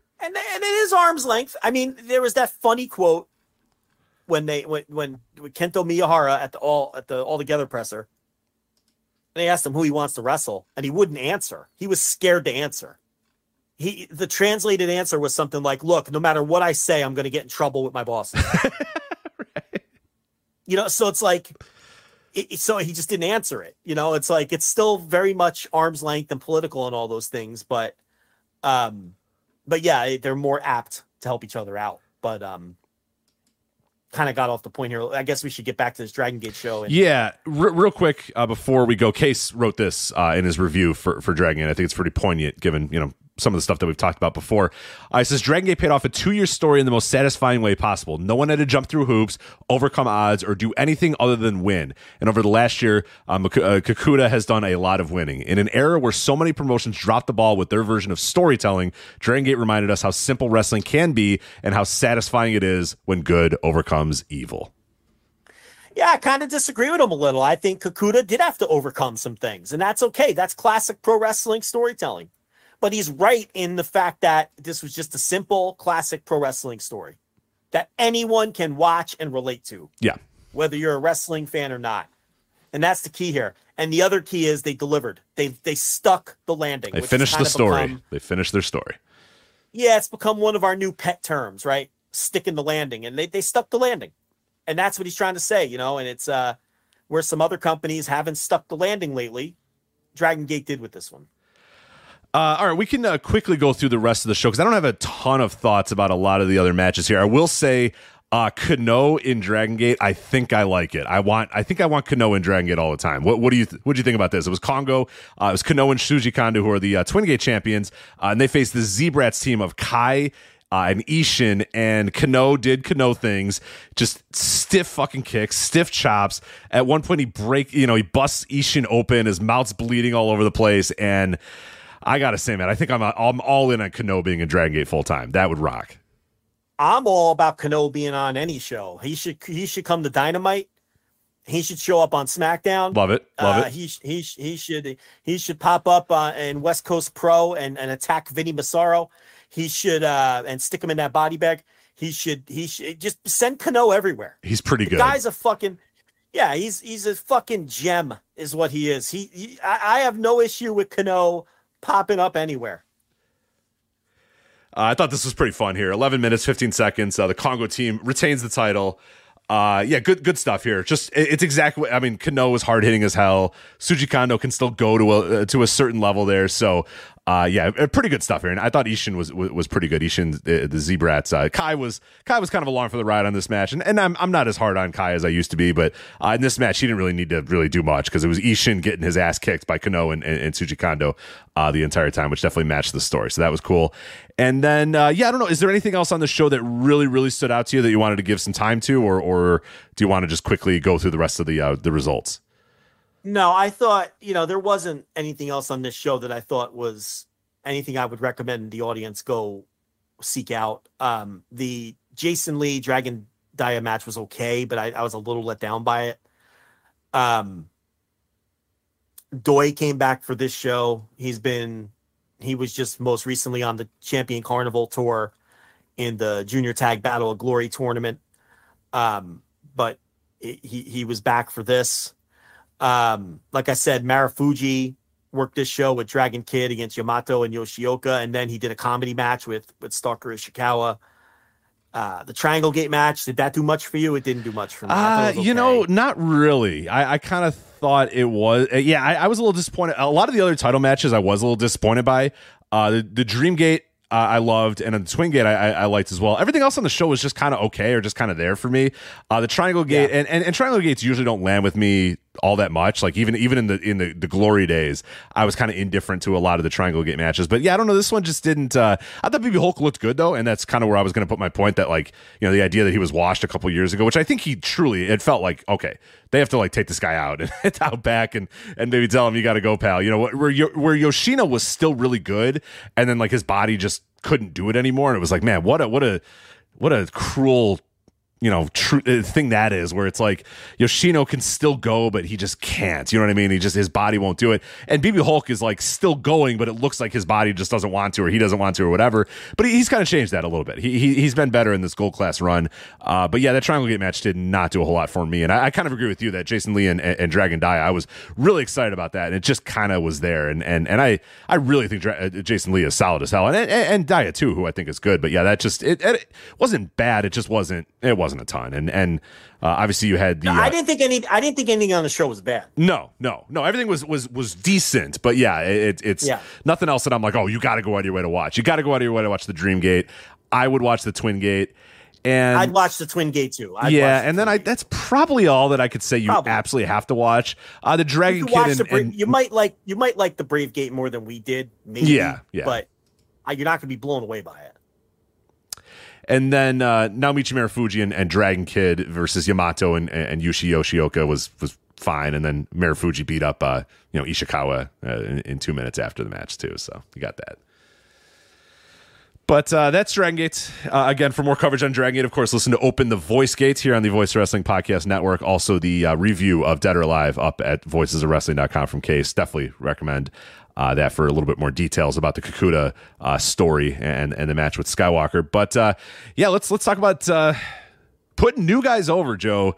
All Japan Pro Wrestling Champion Carnival final after what feels like 10 years of this show. And I know, I know it's been from the moment I watched Wrestle One. I remember, I remember the conversation that it was one of the first few times that I watched Wrestle One. And I said, Joe, I'm all in on this Ashino guy. I don't know if he's going to do anything. I don't know, but I'm planting my flag on Ashino. And it's been a struggle. There's been ups and downs. And obviously, Wrestle One re- went away. And then he went to All Japan in, in one of its most dire times. And I'm thinking, oh man, here we go he's going to come to All Japan and they're going to put him over right away because here's this guy who's got charisma. He he, he he's a decent enough wrestler. All Japan has nobody else, and they got this guy because Wrestle One closed. Here we go, and then. It took about three years or so until they finally did it, Joe, and they did. Give me fuel, give me fire. Uh, Shotaro Ashino, the new star of. Oh, I'm being told that he injured his arm and he's out for a very long time. Okay, never mind. Sorry, never mind. Shit. Man. Fuck. fuck. Fuck. Fuck. All right. Man, you know, and, Shit. um, really? Fraction ulna? yeah, and, I, What? and you know, I I, thought it Damn was it. a great match.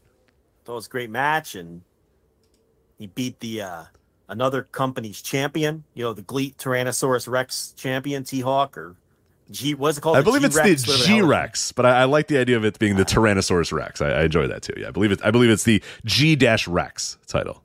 I'll tell you, those title matches. I'm a GLEAT guy now. I don't know if you knew. Are you a full fledged Glee guy? No, Oh, but damn uh, those damn it! those title those title matches have been good this year. The GLEAT title matches. They've been. Um, I've been I've been watching them. Yeah, you know, are not, you're not and- a and- Glee guy, but you're not a Glee denier anymore, which is is is good. We need we needed you to just get to that level. That's okay. I'm not gonna sit there and watch GLEAT cosplay UWFI. Oh I'm not no! Oh god, no! Easy skip on all those. Easy skip on all those for I mean, sure. You know, I'm I, you know, this hobby is dorky enough. I've got other shit to do than watch Glee cosplay UWFI. But uh no, so he beats T Hawk, who in one of the, if not the best match of the uh of the uh of the carnival, you know, one of the two or three best matches of the carnival for sure.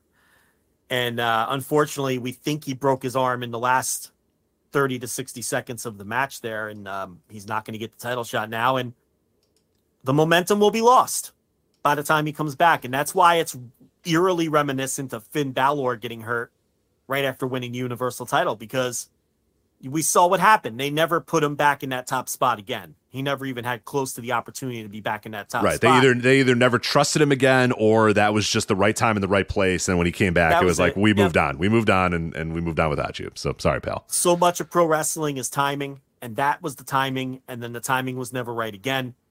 And now he's a 40 year old guy who's playing second fiddle to Dominic, you know, and that's just he'll never be back in that spot again.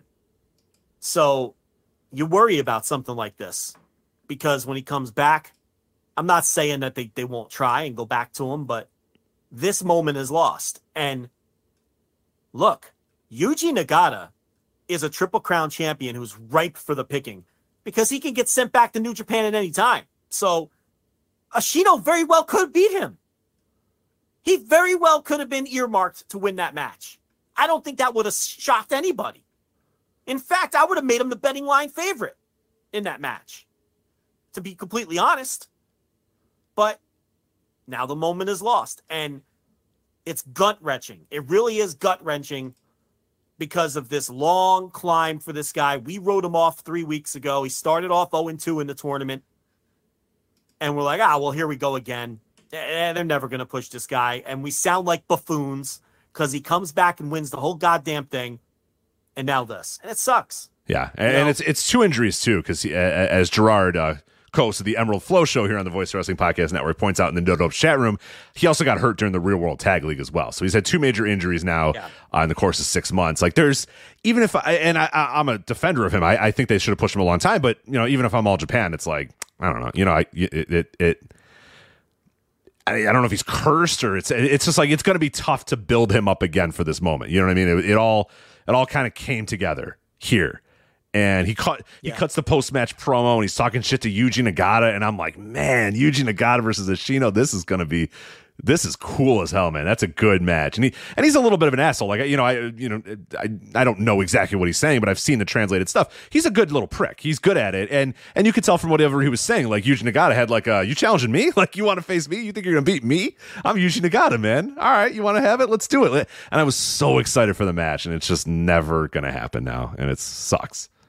You know, usually when you have a guy, when you're borrowing a guy from another place, it's a set amount of time and then they got to get back because there's booking plans for them or to work certain tours and their home promotion or whatever. And you have to think that that's the case here. So someone's going to have to beat Yuji Nagata now. And, you know, from that standpoint, do, do we know how long Ashino is going to be out?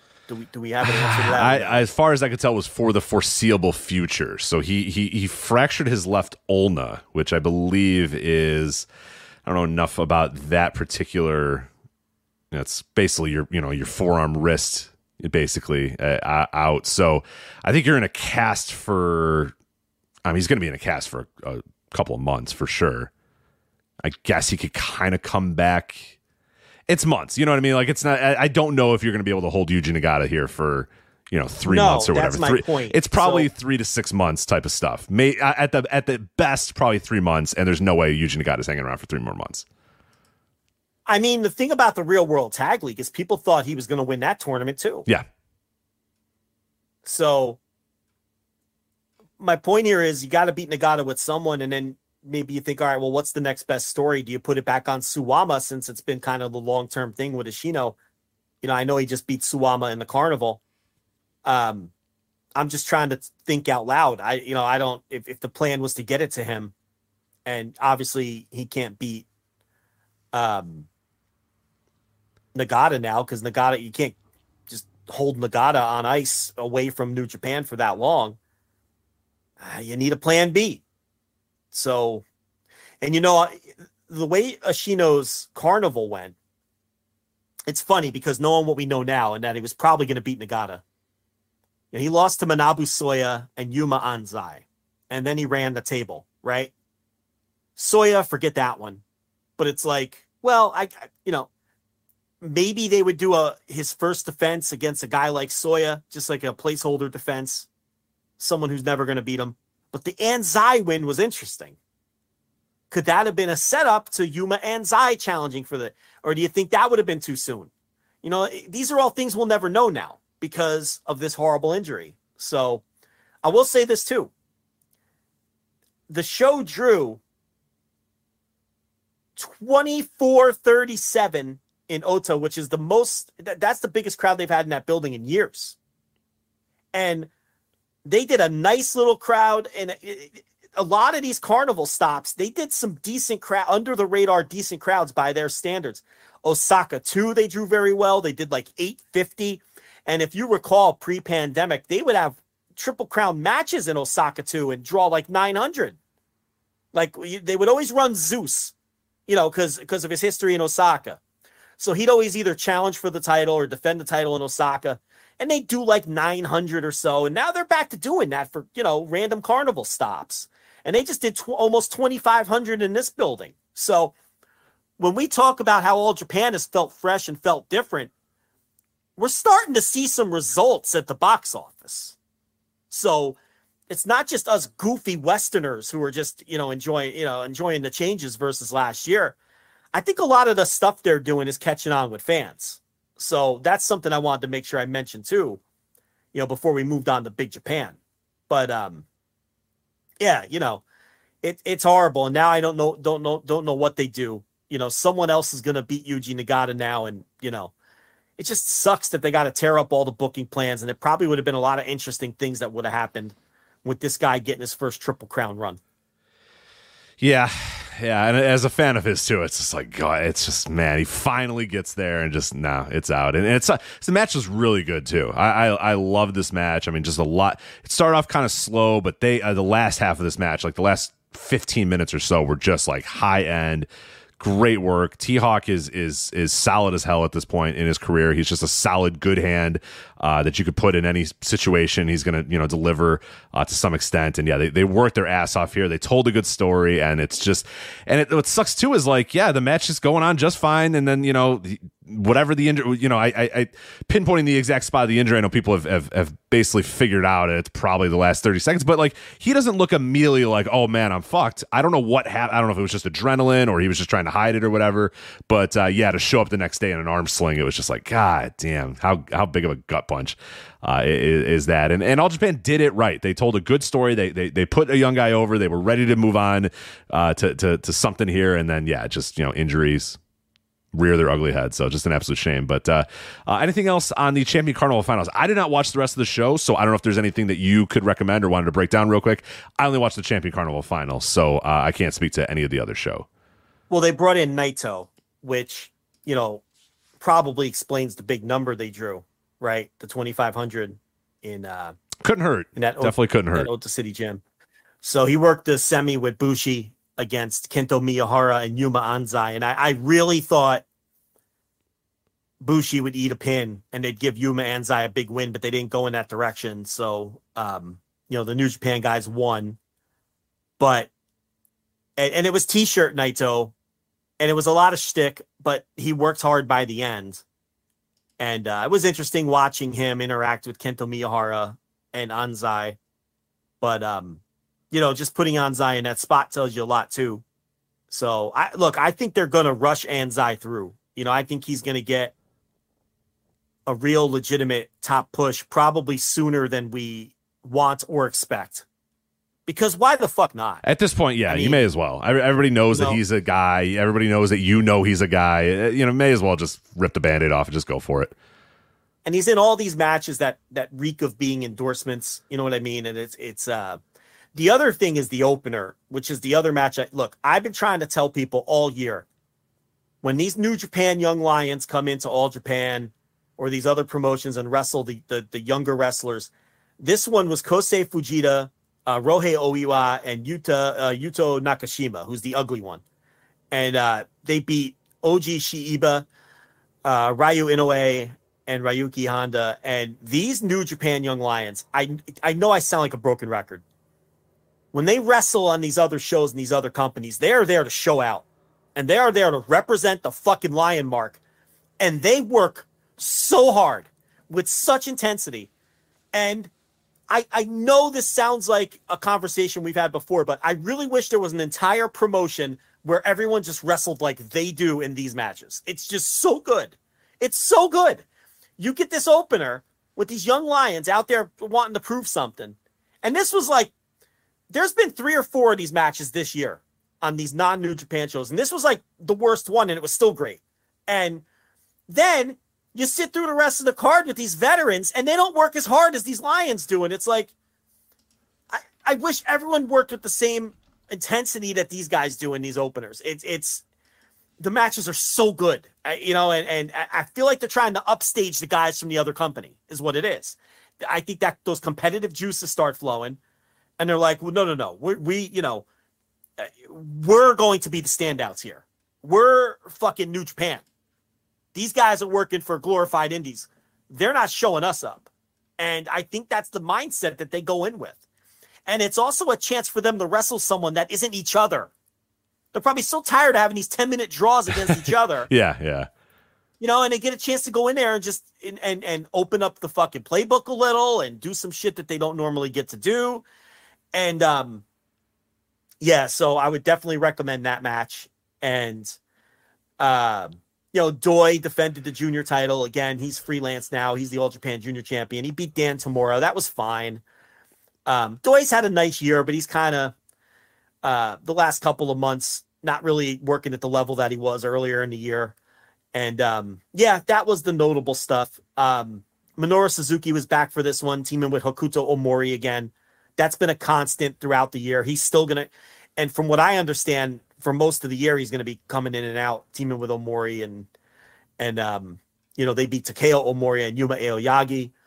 And um, yeah, I mean, you know, it was uh the rest of the stuff was fine. You know, I skipped the intergender match. Ain't you know, nobody's got time for that bullshit. Um, but other than that, you know, I watched everything and every you know, Manabu Soya versus Kono. I mean, you know. yeah, I, I got it. I think I got it. that's a match where you can definitely slap fast forward on the fucking feed if if if you're if you're pressed for time. But uh, but yeah, no, it was you know uh, good. For, you know, they drew a really good crowd, and the right guy won, and you know then that bullshit happens. But um, anyway, that's the uh, carnival final. All right, let's uh, let's end here with Big Japan. I mean, we are a Big Japan podcast, if nothing, and we've always been a Big Japan podcast from day one.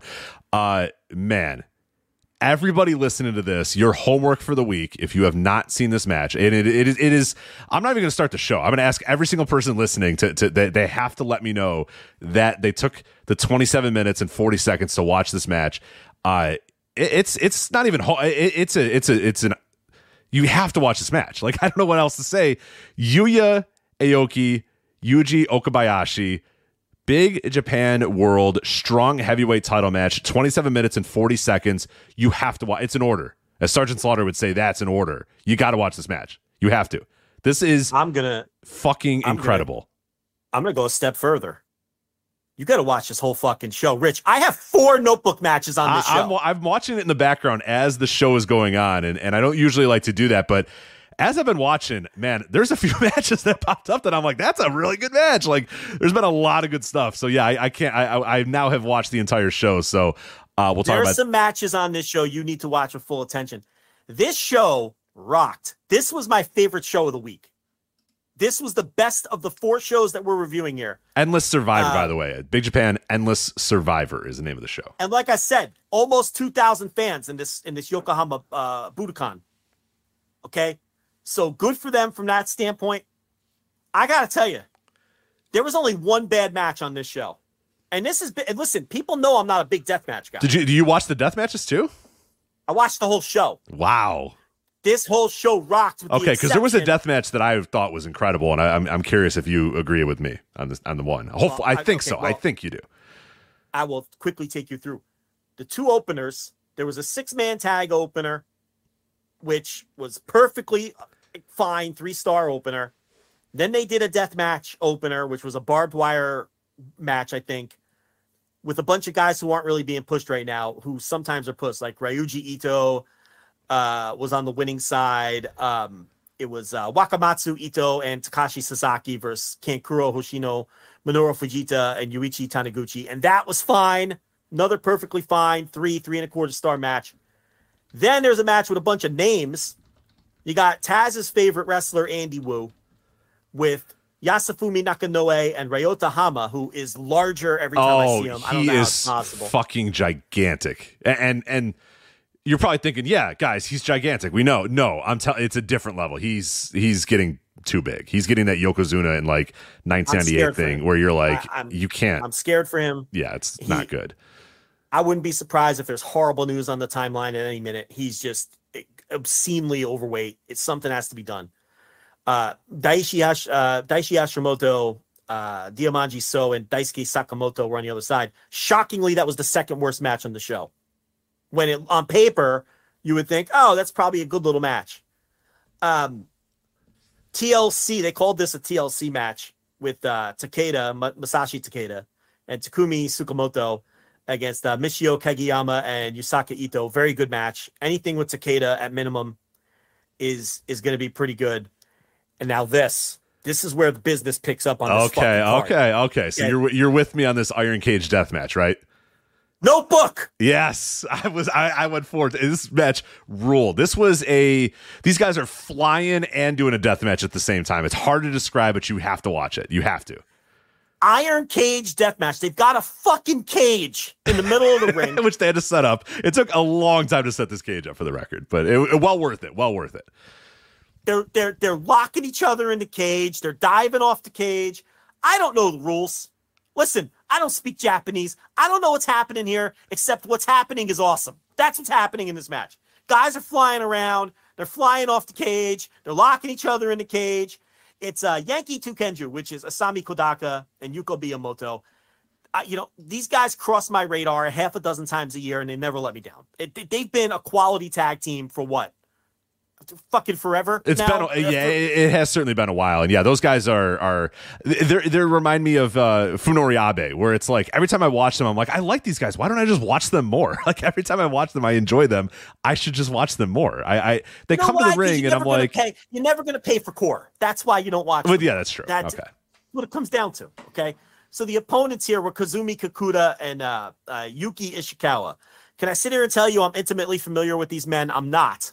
But this match fucking rocked, and I'm with you. I went four stars flat, and um, you know, and and I went into it thinking I was just enduring this shit until I got to the main event. But as this card's moving along, I'm like, I think I really like this fucking card. And then the junior title match is next and it's uh, Kota uh, Sekifuda defending against Kaiji Tomato.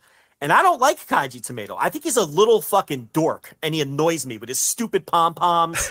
he's very much not a Joe Lanza wrestler. I mean, that people can see pretty. I mean, he's got those dopey tomato pom poms. He does his stupid little cheerleader dance. Oh, during the pandemic, you were a Kaiji Tomato guy. I mean, you had to be he had there was those. nobody else. he had but- those. He had those good matches in 2AW. I'm not, but like his persona and everything, I don't like the guy. Okay, he's annoying. Like I want Stan Hansen. I don't want a guy out there with pom- with tomato pom poms.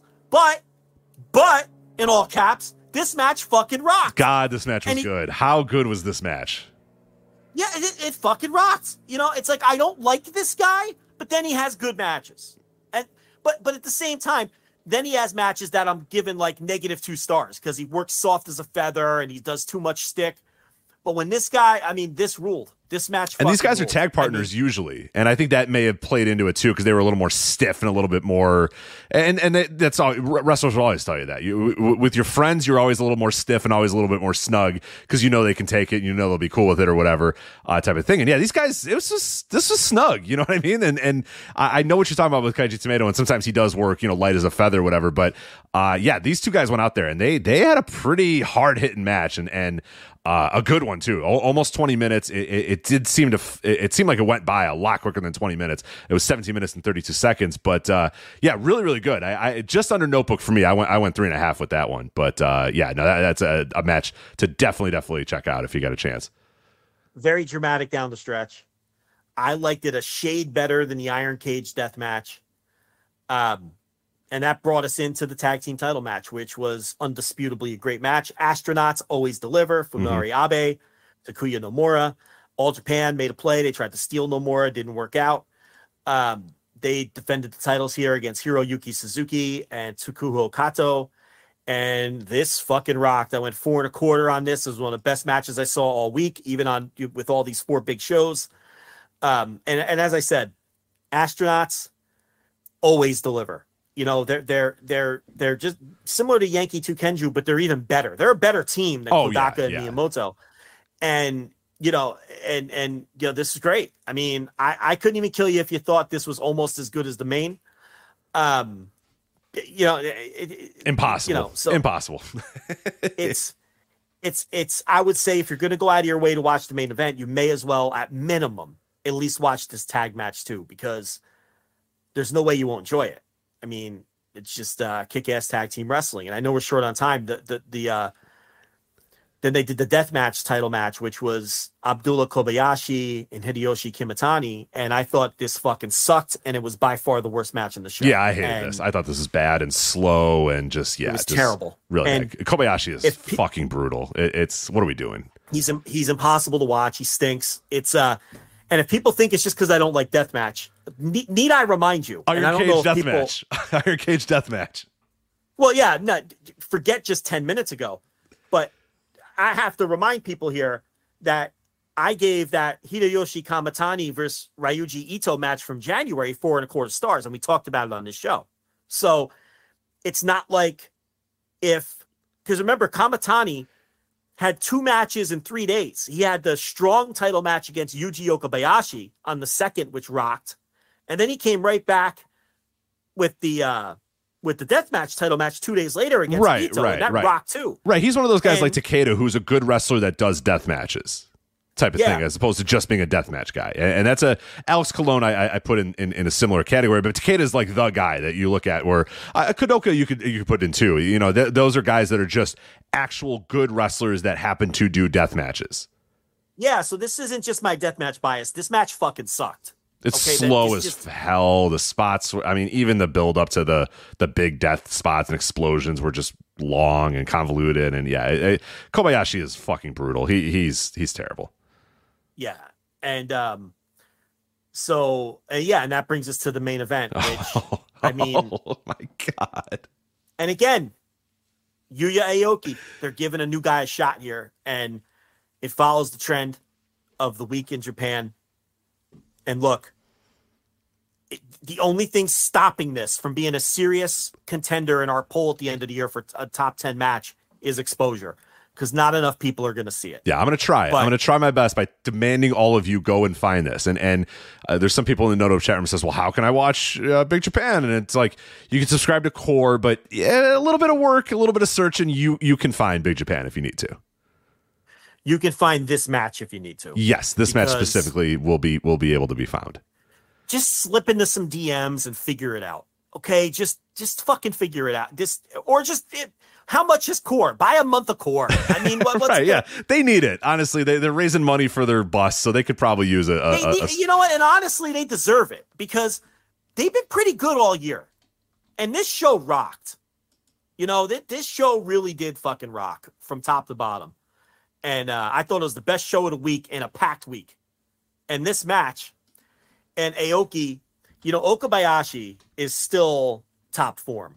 Sekimoto is clearly on the downside. He's not the same wrestler he used to be. Okabayashi is has is still the same guy. Um, he had the draw with Sekimoto last month, and I haven't gotten to that match yet, but I'm told it's eh, which doesn't surprise me because they had a match last year which was kind of eh. They played the hits, but Sekimoto just isn't that guy anymore.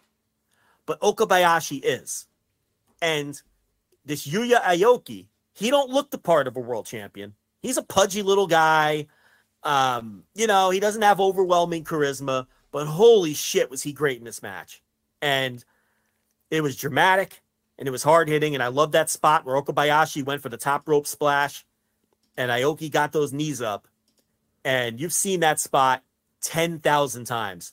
The way Aoki sold it, sold the knee damage from this fucking gigantic husk yeah, of a much man larger guy. Yeah, he, it, it's one of those ones where he said, "Ah, this will be a good idea," and then he did it and goes, "Oh, that was not a good idea. I should not have done he that." saved himself, but he sacrificed his body part, you Yeah. know. And it's like his selling was so good, and the drama was. Oh, he's was bleeding. He's and mouth. His uh, blood is pouring from his mouth because Okabayashi's just beating the living shit out of him. battering him because it is Big Japan strong. I mean, you know, it's still that same fucking vibe that BJ Strong, been. BJ Strong, baby, And, yeah, man, strong BJ. And, or Strong uh, BJ. That's you what I know, Sorry. Well, Strong BJ was the tag team, and you know, it's uh, yeah. Anyway, people get the idea. Um, and you know, and and then I I watched it unspoiled, so uh, it's like that added to it for me because it's like I never thought this guy would win, and and he won, and you know, fuck if I'm not going to seek out his title challengers. I mean, For I- sure. his uh, title defenses, and it's like, you know, New Big Japan for a while wasn't on our radar. In between, you know, pandemic, it certainly was because they were one of the only places running. You know, and, and we got enough Daichi Hashimoto during the pandemic to fucking last know, us forever. I know. but, a but lot of then they just kind of faded away because they weren't hot and they weren't doing anything special. And you know, the yearly Okabayashi Sekimoto match, you'd go, okay, for old time's sake, I'll pop that one on. But other than that, uh, and maybe an astronaut tag here or there, but like, you know, this is uh exciting for them. They drew a nice house, they've got a new world champion, and um, you know, the, the crowd popped big for it, and the show looked big time. The show looked big time in that building, and and there was actually fans in the building. Yeah, they and- lit it well. The fans sounded good. It, it, it yeah, it, it looked like a. And there was some real dire Big Japan shows I, I remember watching as well. So credit to them for for for getting out of that. Where it really felt like I, I was pretty sure we were going to do a hey Big Japan has died. You know, here's memories of the company type of thing. It looked like they were getting pretty close to that. So to see them, you know, see it through and and, and be where they're at now, and and and have a show like this that you know is being well received everywhere that you're seeing, and a match that's being as well received. I know Dave Meltzer talked uh, about he had watched it uh, a couple of days ago as well, so that should hopefully help it a little bit, and I'll, I'll try to help it as well because uh, this is a match that needs to be seen. If you're a a, a wrestling fan of any level, I, I think. 2023, you you should not end your year not having seen this match. It, it, it was Put it that way. good. if you're like a person who likes to track match of the year and things like that, this match is essential. You cannot, you have to find this match. You, you just have to watch it. You have to. It's like when Rich tells me there's a Joshi match that, okay, this one you have to watch. Like I'm telling you guys who don't pay attention to Big Japan, if you're serious about watching all the best stuff in a given year, you cannot skip this match. You have to watch it. That's all there is to it. I went four and three quarters on this. Yeah, I'm four and three quarters too. A little, little, little five star fear there, but uh, that's fine. Four and three quarters is still a fucking tremendous, tremendous match, and and and and yeah, just the emotion of it too was, was great because you know I. I I watched it unspoiled as well, which helped a lot. I, I think like so I watched it later, and I guess I I forgot who won. You know what I mean? It was like I, I went in unspoiled in the sense that like I think I knew who won, but then halfway through I was like, wait a minute, I, I don't know if I know who wins this match, which is good. That's fine, good. I don't even want to look it up. I'm good. And when when Aoki took one of the hardest lariats you will ever see, like like Stan Hansen esque, top of the forehead lariat. He just plummets to the ground. His mouth is filled with blood. Okabayashi pi- like goes over to pin him, and he kicks out at one, and the crowd just explodes. And I'm, expl- I mean, just god damn, was that so good? Just yeah, it- it's it's a match that demands to be seen. I mean, just perfect structure, like you said, well booked, well worked. Uh, both guys delivered big. The crowd's hot. It's it's you, you got to watch it. You just have to. You just have to.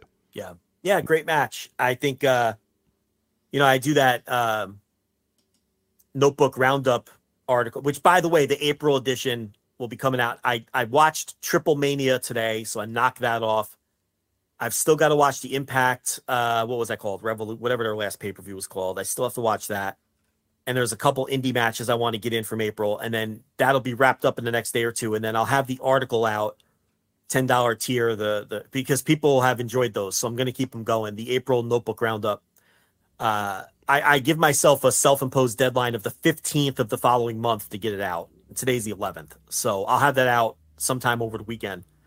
Um, but what I was going to say was when I get around to doing May, you know, next month, there's a good chance this is going to going to be the number one match of May. Oh, it's gonna be hard I- to beat. Yeah, I mean, I, I, It's going to be really hard to beat. double Now- or nothing. now, obviously, double, or nothing's coming. is in Yeah, yeah, right, right. So th- that's where you put, because I don't know, we don't know the double or nothing card. Something on double or nothing is probably going to be the only thing that has a shot because the Super Junior Tour is fun, but nothing really peaks that high until the final. So I don't expect any Super Junior matches to hit this level. Did you like this better than Mox and uh, Omega in the cage? Uh, it's close, but I went four and a half plus on the cage match, and I went four and three quarters, which is essentially the same fucking rating. It's just It makes you feel better. It makes you feel me. better. Yeah. So I think they're about equal. Yeah, they're they're very different because one's a traditional world title match, and the other is a, a bloodbath in a cage with a great angle. You know what I mean? So it's like very different so it, it, I, I don't know. I'm going to be a coward and not give you an answer. I rated this match higher. Yeah, I, So I I'm guess gonna you'll have to decide when you when you sit down and write it out. You'll just have to decide then, and and uh, it's hey, it's a Yeah. good it's a good problem to have. I'll say that good problem to have. The the, the very idea that you're going to sit down and think of is is is Jon Moxley versus Kenny Omega in a cage match, or you know, insert double or nothing match, or Big Japan, you know, Okabayashi versus Aoki. Like the fact that that's even in the mix is pretty fucking cool. So good on good on Big Japan. Uh, and and yeah, having watched through this entire show, I do want to watch some of the matches over again when I uh, I'm able to actually listen to them uh, and, and give my full attention. But uh, looks like a hell of a show. So I, I we got we talked about this in January. I think we're gonna have to stick with Big Japan this year. They're having a good year. Yeah, we can we can't it's- ignore them this year.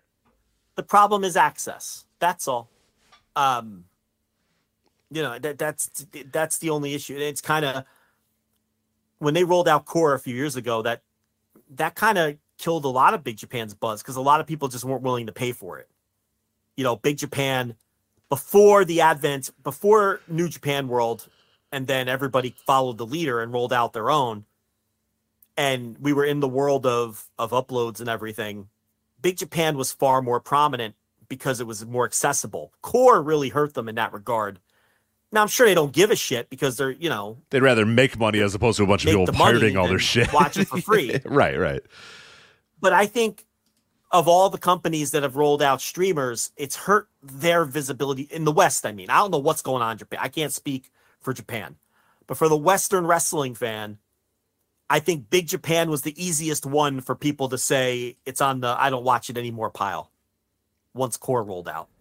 So, but anything I've seen this year has been good. Whereas the last couple years, it's like I would dabble and it's like, ah, I, I, there was a reason I wasn't watching this. You know what I mean? All right. So that is Big Japan, and that is the flagship podcast. Thank you guys so much for listening. Of course, thank you guys so much for your support. Uh, everything we do here at uh, the flagship podcast, as well as flagship patreon.com, patreon.com slash voices of wrestling, voicesofwrestling.com slash patreon. As we mentioned, we have the instant reaction live uh, for last night's dynamite. That is up on the $10 tier uh, at flagshippatreon.com. A brand new episode of Sky's the limits my uh, Cruiserweight Classic retrospective series coming very soon.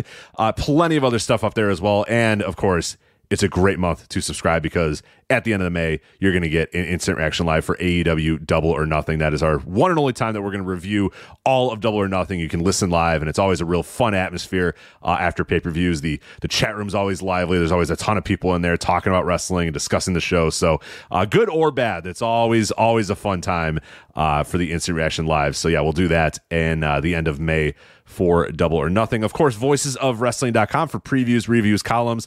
The Voice Wrestling Podcast Network. Make sure you subscribe on your podcast app of choice. And uh, that is it for us. So that is Joe. I am Rich. We will talk to you next time on the Flagship Podcast. Take care. Hey kids, do you like wrestling? Well, we like wrestling too. We are Shake Them Ropes here on the Voices of Wrestling Podcasting Network. Myself and Chris Novembrino kind of doing a lazy river of wrestling criticism, going through the news and whatever happened in stateside television wrestling. And also, you know what? Sometimes we just like to watch old stuff and talk about that too. Love for you to give us a listen. If you haven't already, we are Shake Them Ropes here on the Voices of Wrestling Podcasting Network.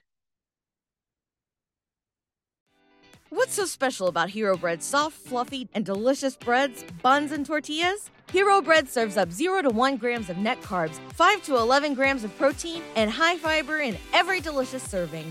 Made with natural ingredients, Hero Bread supports gut health, promotes weight management, and helps maintain blood sugar. Hero also drops other limited edition ultra low net carb goodies like rich flaky croissants and buttery brioche slider rolls. Head to hero.co to shop today.